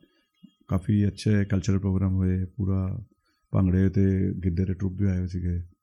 ਬੜਾ ਅੱਛਾ ਲੱਗਾ ਸੀ ਪੁਰਾਣੀਆਂ ਯਾਦਾਂ ਤਾਜ਼ਾ ਹੋ ਗਈਆਂ ਜੀ। ਬਿਲਕੁਲ ਬਿਲਕੁਲ ਜੀ ਬਿਲਕੁਲ। ਤੇ ਤੁਸੀਂ ਰੈਗੂਲਰਲੀ ਜਾਂਦੇ ਹੋ ਕਿਸੇ ਮਤਲਬ ਕਿਸੇ ਕੋਈ ਵੀ ਮੀਟ ਸਾਡੇ ਜੀ ਜਿੰਨੇ ਵੀ ਆਪਾਂ ਦੋਸਤ ਯਾਰ ਹੈਗੇ ਆ ਦਿੱਲੀ 'ਚ ਬਹੁਤ ਮਿਲਦੇ ਆ ਐਲਬਨਾਈ। ਜਦੋਂ ਵੀ ਮਿਲਦੇ ਆ ਅਸੀਂ ਕੋਈ ਨਾ ਕੋਈ ਗਾਣੇ ਵਜਾਣੇ ਕਰਕੇ ਡਾਂਸ ਹੀ ਕਰਦੇ ਆ। ਸਾਡੇ ਨੋਇਡਾ 'ਚ ਇੱਕ ਪਰਲ ਏਜੰਸੀ ਕਰਕੇ ਹੋਟਲ ਹੈ ਉਹਦੇ 'ਚ ਲਾਈਵ ਹੁੰਦਾ ਹੈ ਮਿਊਜ਼ਿਕ ਹਾਂਜੀ ਹਾਂਜੀ। ਲਾਈਵ ਮਿਊਜ਼ਿਕ ਉਹ ਹਾਂ ਲਾਈਵ ਮਿਊਜ਼ਿਕ ਹੁੰਦਾ ਹੈ। ਤੇ ਉਹ ਬੰਦਾ ਗਾ ਰਿਹਾ ਹੁੰਦਾ ਤੇ ਜਦੋਂ ਅਸੀਂ ਖਾਣਾ ਵਾਣਾ ਖਾਣ ਦੀ ਤਿਆਰੀ ਕਰ ਰਹੇ ਹੁੰਦੇ ਆ ਤੇ ਜਦੋਂ ਸਾਡਾ ਅਸੀਂ ਉਹ ਬੰਦੇ ਤੋਂ ਬੜਾ ਗਾਣੇ ਸੁਣ ਲੈਂਦੇ ਤੇ ਉਸ ਤੋਂ ਬਾਅਦ ਅਸੀਂ ਆਪ ਹੀ ਗਾਣਾ ਸ਼ੁਰੂ ਕਰ ਦਿੰਦੇ ਹਾਂ। ਕਈ ਵਾਰੀ ਆਪਾਂ ਡਿਊਟ ਗਾਣੇ ਗਾਏ ਤੇ ਜਿਹੜੇ ਬੈਠੇ ਲੋਕ ਬਹੁਤ ਖੁਸ਼ ਹੁੰਦੇ ਆ। ਅੱਛਾ ਜੀ। ਉਹ ਲਾਈਕ ਕਰਦੇ ਆ ਬੜਾ। ਹੋਰ ਵੀ ਜਿਹੜੇ ਲੋਕ ਬੈਠੇ ਹੁੰਦੇ ਖਾਣਾ ਖਾਣਾ ਖਾਣ ਆਏ ਹੁੰਦੇ ਨੇ ਨਾ ਹਾਂਜੀ ਤੇ ਬਹੁਤ ਲਾਈਕ ਕਰਦੇ ਨੇ। ਤੇ ਇੱਕ ਬੜਾ ਅੱਛਾ ਮਾਹੌਲ ਬਣ ਜਾਂਦਾ ਫਿਰ ਸਾਰੇ ਡਾਂਸ ਕਰਦੇ ਆ ਫ੍ਰੀ ਫॉर ਆਲ ਤੇ. ਜਿਹੜੇ ਖਾ ਰਹੇ ਹੁੰਦੇ ਜਿਹੜੇ ਸਾਨੂੰ ਜਾਣਦੇ ਵੀ ਨਹੀਂ ਉਹ ਵੀ ਆ ਕੇ ਡਾਂਸ ਕਰਦੇ ਨੇ। ਤੇ ਬੜਾ ਚੰਗਾ ਲੱਗਦਾ ਫਿਰ। ਕਾਫੀ ਮਿਲਨਸਾਰ ਹੈ। ਕਿ ਉਹ ਡੈਫੀਨਿਟਲੀ 뮤직 ਹਰ ਬੰਦੇ ਨੂੰ ਬੰਦੇ ਨਾਲ ਜੋੜਦਾ ਹੀ ਹੈ। ਹਾਂਜੀ ਹਾਂਜੀ ਬਿਲਕੁਲ ਲੱਗਦਾ। ਬਿਲਕੁਲ, ਬਿਲਕੁਲ ਜੀ ਇਹਦੇ 'ਚ ਕੋਈ ਸ਼ੱਕ ਨਹੀਂ ਹੈ। ਤੇ ਤੁਸੀਂ ਇਵੈਂਟਸ ਵੀ ਕਰਦੇ ਹੋ ਕੋਈ? ਹਾਂਜੀ ਮੈਂ ਗੁਰਪੁਰਬ ਵਗੈਰਾ ਮਨਾਉਣ ਦੇ ਵਿੱਚ ਇਵੈਂਟਸ ਕੀਤਾ ਸੀ ਪੂਰਾ। ਪੂਰਾ ਸ਼ੁਰੂ ਤੋਂ ਲੈ ਕੇ ਆਖਰ ਤੱਕ। ਤੇ 3000 ਤੱਕ ਦੀ ਗੈਦਰਿੰਗ ਹੁੰਦੀ ਉਹਨਾਂ ਨੂੰ। ਉਹਨਾਂ ਵਾਸਤੇ ਲੰਗਰ ਤਿਆਰ ਕਰਨਾ ਉਹਨਾਂ ਵਾਸਤੇ ਕੀਰਤਨ ਦੇ ਜਿਹੜੇ ਵੱਡੇ ਵੱਡੇ ਰਾਗੀ ਬੁਲਾ ਕੇ ਅਰੇਂਜ ਕਰਨਾ ਟੈਂਟ ਤੋਂ ਲੈ ਕੇ ਸਾਰਾ ਪੈਸੇ ਵੀ ਇਕੱਠੇ ਕਰਨੇ। ਇਹ ਵਾਲੇ ਮੈਂ ਇਵੈਂਟ ਕੀਤੇ ਆ ਅੱਛਾ ਜੀ। ਗੁਰਪੁਰਬ ਮਨਾਉਣ ਦੇ ਵਿੱਚ। ਅੱਛਾ। ਕਿੱਥੇ ਕਰਦੇ ਹੋ ਜੀ? ਮੈਂ ਜੀ ਨੋਇਡਾ 'ਚ ਕੀਤਾ ਨੋਇਡਾ। ਹਾਂਜੀ ਹਾਂਜੀ। ਕਮਿਊਨਿਟੀ ਸੈਂਟਰ 'ਚ ਕੀਤੇ ਆਪਣੇ ਘਰ ਦੇ ਲਾਗੇ। ਤੇ ਉਹ ਕਾਫੀ ਅੱਛੇ ਜਾਂਦੇ ਆ। ਤੇ ਅੱਛਾ ਲੱਗਦਾ ਹੈ ਸਾਰਿਆਂ ਨੂੰ ਸਾਰਿਆਂ ਨੂੰ ਇਕੱਠਾ ਕਰੀਦਾ ਹੈ। ਸਾਰੇ ਕਾਸਟ ਦੇ ਲੋਕ ਆਉਂਦੇ ਨੇ ਉੱਥੇ। ਹਾਂਜੀ। ਹਿੰਦੂ ਸਿੱਖ ਈਸਾਈ ਸਭ ਆਉਂਦੇ ਆ। ਅੱਛਾ ਜੀ ਅੱਛਾ। ਸਾਰੇ ਸਟੇਟ ਤੋਂ ਲੋਕ ਹੁੰਦੇ ਆ ਤੇ ਤੁਹਾਡੀ- ਲਾਈਕ ਤੁਹਾਡੇ ਮਤਲਬ ਸਰਕਲ ਵਿੱਚ ਇਹ ਸਾਰੇ ਜੋ ਮਤਲਬ ਫਰੈਂਡ ਸਰਕਲ ਹੈਗਾ ਤੁਹਾਡੇ ਆਫਿਸ ਕਰਕੇ ਹੈਗਾ? ਤੁਸੀਂ ਕਿਸੇ ਆਫਿਸ ਦੀ ਕਾਲੋਨੀ 'ਚ ਰਹਿੰਦੇ ਹੋ ਜਾਂ ਕੋਈ ਤੁਹਾਡਾ ਨਹੀਂ ਆਫਿਸ ਦੀ ਕਾਲੋਨੀ ਸਾਡੇ ਲਾਗੇ ਹੈ ਘਰ ਲਾਗੇ ਦੇ ਹੈ। ਘਰ ਦੇ ਬਿਲਕੁਲ ਲਾਗੇ ਹੈ ਅੱਛਾ ਤੇ ਇਸ ਕਰਕੇ ਅਸੀਂ ਉਹਦੇ ਕਲੱਬ 'ਚ ਵੀ ਹੈਗੇ ਆ ਜਾਈਦਾ ਤੇ। ਪਲੱਸ ਕਿਉਂਕਿ ਮੈਂ ਵੈਲਫੇਅਰ 'ਚ ਰਿਹਾ ਆਫਿਸ 'ਚ ਤੇ ਇਸ ਕਰਕੇ ਸਾਰੇ ਫੰਕਸ਼ਨਸ ਮੈਂ ਅਟੈਂਡ ਕਰਨਾ ਮੈਂ ਸਾਰੇ ਦੁਰਗਾ ਪੂਜਾ ਤੇ ਵੀ ਜਾਂਦਾ ਹੁੰਦਾ ਮੈਂ ਦੁਰਗਾ ਪੂਜਾ ਤੇ ਵੀ ਭੰਗੜਾ ਡਾਂਸ ਕਰਕੇ ਆਇਆ ਸੀ ਕਰੀ ਛਠ ਪੂਜਾ ਤੇ ਵੀ ਜਾਂਦਾ ਤੇ ਆਪਣੇ ਫੰਕਸ਼ਨ ਤਾਂ ਹੁੰਦੀ ਹੈ ਸਾਡੇ ਪੰਜਾਬੀ ਦੇ ਬੜੇ। ਲੋਹੜੀ ਵਿੱਚ ਵੀ ਜਾਈਦਾ ਹੈ ਕਈ ਵਾਰੀ। ਹਾਂਜੀ ਹਾਂਜੀ ਤੇ ਸਭ ਜਗ੍ਹਾ ਇੰਜੋਏ ਕਰਦਾ ਜੀ ਪੂਰਾ। ਹਾਂਜੀ ਹਾਂਜੀ। ਚੰਗਾ ਲੱਗਦਾ ਹੈ। ਹੋਰ ਕੀ ਹੈ? ਇਹੀ ਇੱਕ ਮੌਕਾ ਹੁੰਦਾ ਜੀ ਮਤੇ ਇਕੱਠੇ ਹੋਣ ਦਾ। ਨਾਲੇ ਆਪਸ ਵਿੱਚ ਪਿਆਰ ਵੱਧਦਾ ਜੀ ਆਪਸ ਸਾਰਿਆਂ ਦਾ। ਹਾਂਜੀ। ਚੰਗਾ ਲੱਗਦਾ ਬੜਾ। ਮੈਂ ਹਮੇਸ਼ਾ ਜਾਂਦਾ ਹਰ ਹਰ ਪੂਜਾ ਤੇ ਜਾਂਦਾ। ਤੇ ਹੁਣ ਤੁਸੀਂ ਸਾਨੂੰ ਇਹ ਸਾਰੇ ਕਲਚਰ ਕਲਚਰਲ ਫੈਸਟੀਵਲ ਤੇ ਇਹ ਸਭ ਚੀਜ਼ਾਂ ਬਾਰੇ ਦੱਸ ਰਹੇ ਹੋ। ਤੁਸੀਂ ਸਾਨੂੰ ਦੱਸਿਆ ਕਿ ਤੁਸੀਂ ਬਾਹਰ ਸੈਟਲ ਹੋਣਾ ਚਾਹੁੰਦੇ ਹੋ ਜਿੱਦਾਂ ਕੈਨੇਡਾ ਬਾਰੇ ਤੁਸੀਂ ਪਲਾਨ। ਕਰ ਰਹੇ ਹੋ ਤੁਸੀਂ ਇਹ ਸਭ ਮਿਸ ਨਹੀਂ ਕਰੋਗੇ ਜਦੋਂ ਬਾਹਰ ਚਲੇ ਜਾਓਗੇ ਤੇ ਫਿਰ ਅਸੀਂ ਬਾਹਰ ਵੀ ਇਹ ਚੀਜ਼ਾਂ ਦਾ ਕੇ ਕਰਾਂਗੇ ਦੁਬਾਰਾ। ਉੱਥੇ ਵੀ ਸ਼ੁਰੂ ਕਰਾਵਾਂਗੇ ਆਲਰੇਡੀ ਉੱਥੇ ਤਾਂ ਆਲਰੇਡੀ ਹੈ ਵੀ ਨੇ। ਉੱਥੇ ਜ਼ਿਆਦਾ ਵਧੀਆ ਹੈ ਉਹਦੀ ਜ਼ਿਆਦਾ ਵੈਲਿਊ ਬਣਦੀ ਹੈ। ਅੱਛਾ ਕਿਉਂਕਿ ਉੱਥੇ ਰੋਜ਼ ਨਹੀਂ ਹੁੰਦੇ ਕਦੀ ਕਦੀ ਹੁੰਦੇ ਜਿਵੇਂ ਮਹੀਨੇ ਜਾਂ 2 ਮਹੀਨੇ 'ਚ ਇੱਕ ਵਾਰੀ ਹੋਇਆ। ਤੇ ਫਿਰ ਉਹ ਹਾਂਜੀ। ਬੜਾ ਵਧੀਆ ਲੱਗੇਗਾ ਉੱਥੇ ਹੁੰਦਾ। ਸਾਰੇ ਲੋਕੀ ਪਹਿਲੇ ਕੰਮ ਕਰਦੇ ਬਹੁਤ ਜ਼ਿਆਦਾ। ਤੇ ਜਦੋਂ ਫ੍ਰੀ ਹੁੰਦੇ ਆ ਵੀਕਐਂਡ ਤੇ ਜਾਂ ਕੋਈ ਫੰਕਸ਼ਨ ਤੇ ਜਾਂ ਵਿਸਾਖੀ ਤੇ ਜਾਂ ਹੋਲੀ ਵਿਸਾਖੀ ਤੇ ਫਿਰ ਉੱਥੇ ਗਾਣੇ ਵਜਾਣੇ ਡਾਂਸ ਤੇ ਬੜਾ ਅੱਛਾ ਲੱਗਦਾ ਜਾਂ ਵਿਆਹਾਂ ਤੇ। ਸੇਮ ਉੱਥੇ ਫੰਕਸ਼ਨ ਹੈ। ਅੱਛਾ ਜੀ ਸੇਮ ਚੀਜ਼ ਉੱਥੇ ਹੋਊਗੀ। ਬਟ ਪਬਲਿਕ ਥੋੜੀ ਘੱਟ ਹੋਏਗੀ ਐਸ ਕੰਪੇਅਰ ਟੂ ਨਹੀਂ ਨਹੀਂ ਨਹੀਂ ਉੱਥੇ ਜ਼ਿਆਦਾ ਪੰਚੁਅਲ ਨੇ ਲੋਕ। ਅੱਛਾ ਜੀ। ਇੱਥੇ ਥੋੜੇ ਘੱਟ ਆਉਂਦੇ ਕਿਉਂਕਿ ਇੱਥੇ ਸਾਰੇ ਫੈਮਿਲੀਅਰ ਹੁੰਦੇ ਆ ਸਾਰਾ ਚੀਜ਼ਾਂ ਨਾਲ। ਉੱਥੇ ਮੈਂ ਹੁਣੇ ਅਸੀਂ ਗਏ ਸੀਗੇ 2 ਮਹੀਨੇ ਪਹਿਲੇ ਤੇ ਇੱਕ ਪਾਰਟੀ ਹੋਈ ਸੀਗੀ ਤੇ 60 ਬੰਦੇ ਆਏ ਸੀਗੇ ਜੀ। ਉਹਨਾਂ ਨੇ 60 ਹੀ ਬੰਦੇ ਇਨਵਾਈਟ ਕੀਤੇ ਸੀਗੇ 60 ਦੇ 60 ਬੰਦੇ ਆਏ ਸੀਗੇ ਤੇ ਖੂਬ ਗਾਣੇ ਵਜਾਣੇ ਔਰ ਡਾਂਸ ਹੋਏ ਜੀ ਉੱਥੇ। ਇਹ ਸਾਡੇ ਪੰਜਾਬੀ ਗਾਣੇ ਔਰ ਸਭ ਬਾਕੀ ਲੋਕਾਂ ਨੇ ਹਿੰਦੀ ਗਾਣੇ ਵੀ ਗਾਏ ਹਾਂਜੀ, ਹਾਂਜੀ। ਲੋਕੇ ਵੀ ਕੀਤਾ। ਤੇ ਅੱਛਾ ਲੱਗਿਆ। ਤੋ ਬਹੁਤ ਬਹੁਤ ਧੰਨਵਾਦ NP Singh ji. Thank you ਜੀ। ਓਕੇ ਜੀ ਸਤਿ ਸ੍ਰੀ ਅਕਾਲ। ਸਤਿ ਸ਼੍ਰੀ ਅਕਾਲ ਜੀ copy to all thank you ਜੀ thank you so that was all about no problem Singh ਤੁਹਾਡਾ ਬਹੁਤ ਬਹੁਤ ਧੰਨਵਾਦ ਸਾਡਾ ਸ਼ੋਅ ਸੁਣਨ ਵਾਸਤੇ। ਜੇ ਤੁਹਾਨੂੰ ਸਾਡਾ ਸ਼ੋਅ ਪਸੰਦ ਆਇਆ ਤੁਸੀਂ ਆਪਣੇ ਦੋਸਤਾਂ ਨਾਲ ਜ਼ਰੂਰ ਸ਼ੇਅਰ ਕਰੋ। ਜਿਨ੍ਹਾਂ ਨੂੰ ਪੰਜਾਬੀ ਆਉਂਦੀ ਹੈ ਉਹਨਾਂ ਨਾਲ ਵੀ ਸ਼ੇਅਰ ਕਰੋ ਤੇ ਜਿਨ੍ਹਾਂ ਨੂੰ ਨਹੀਂ ਆਉਂਦੀ ਉਹਨਾਂ ਨੂੰ ਪਹਿਲੇ ਪੰਜਾਬੀ ਸਿਖਾਓ ਤੇ ਫਿਰ ਉਹਨਾਂ ਨਾਲ ਸ਼ੇਅਰ ਕਰੋ ਤੇ ਉਹਨਾਂ ਨੂੰ ਇਹ ਜ਼ਰੂਰ ਕਹੋ ਕਿ ਉਹ ਅੱਗੇ ਵੀ ਸ਼ੇਅਰ ਕਰਨ ਤੇ ਤੁਸੀਂ ਆਪਣਾ ਫੀਡਬੈਕ ਸਾਨੂੰ ਜ਼ਰੂਰ ਭੇਜ ਸਕਦੇ ਹੋ ਸਾਡਾ ਈਮੇਲ ਆਈਡੀ ਹੈ lassi@radiofly.in Lassi with Charan hosted by Charanjeet Singh Malik executive producer Prateek Arora This show is a proud member of the Radio Fly Podcast Network. ਜਿੱਦਾਂ ਤੁਸੀਂ ਸੁਣਿਆ ਐਨਪੀ ਸਿੰਘ ਜੀ 뮤직 ਤੇ ਕਲਚਰ ਨਾਲ ਰੱਜ ਕੇ ਜੁੜੇ ਹੋਏ ਨੇ ਉਹਨਾਂ ਨੇ ਸਾਡੇ ਨਾਲ ਇੱਕ ਆਡੀਓ ਕਲਿੱਪ ਸ਼ੇਅਰ ਕੀਤੀ ਹੈ ਉਹ ਕੈਨੇਡਾ ਗਏ ਸੀ ਤੇ ਉੱਤੇ ਇੱਕ ਪਾਰਟੀ ਵਿੱਚ ਉਹਨਾਂ ਦੀ ਵਾਈਫ ਗਾ ਰਹੇ ਸਨ ਤੇ ਉਹ ਆਪ ਢੋਲਕੀ ਵਜਾ ਰਹੇ ਨੇ so let's listen to that clip ਮੈਂ ਤੁਹਾਨੂੰ ਜਲਦੀ ਮਿਲਾਂਗਾ ਨੈਕਸਟ ਐਪੀਸੋਡ ਵਿੱਚ ਲੱਸੀ ਵਿਦ ਚਰਨ ਦੇ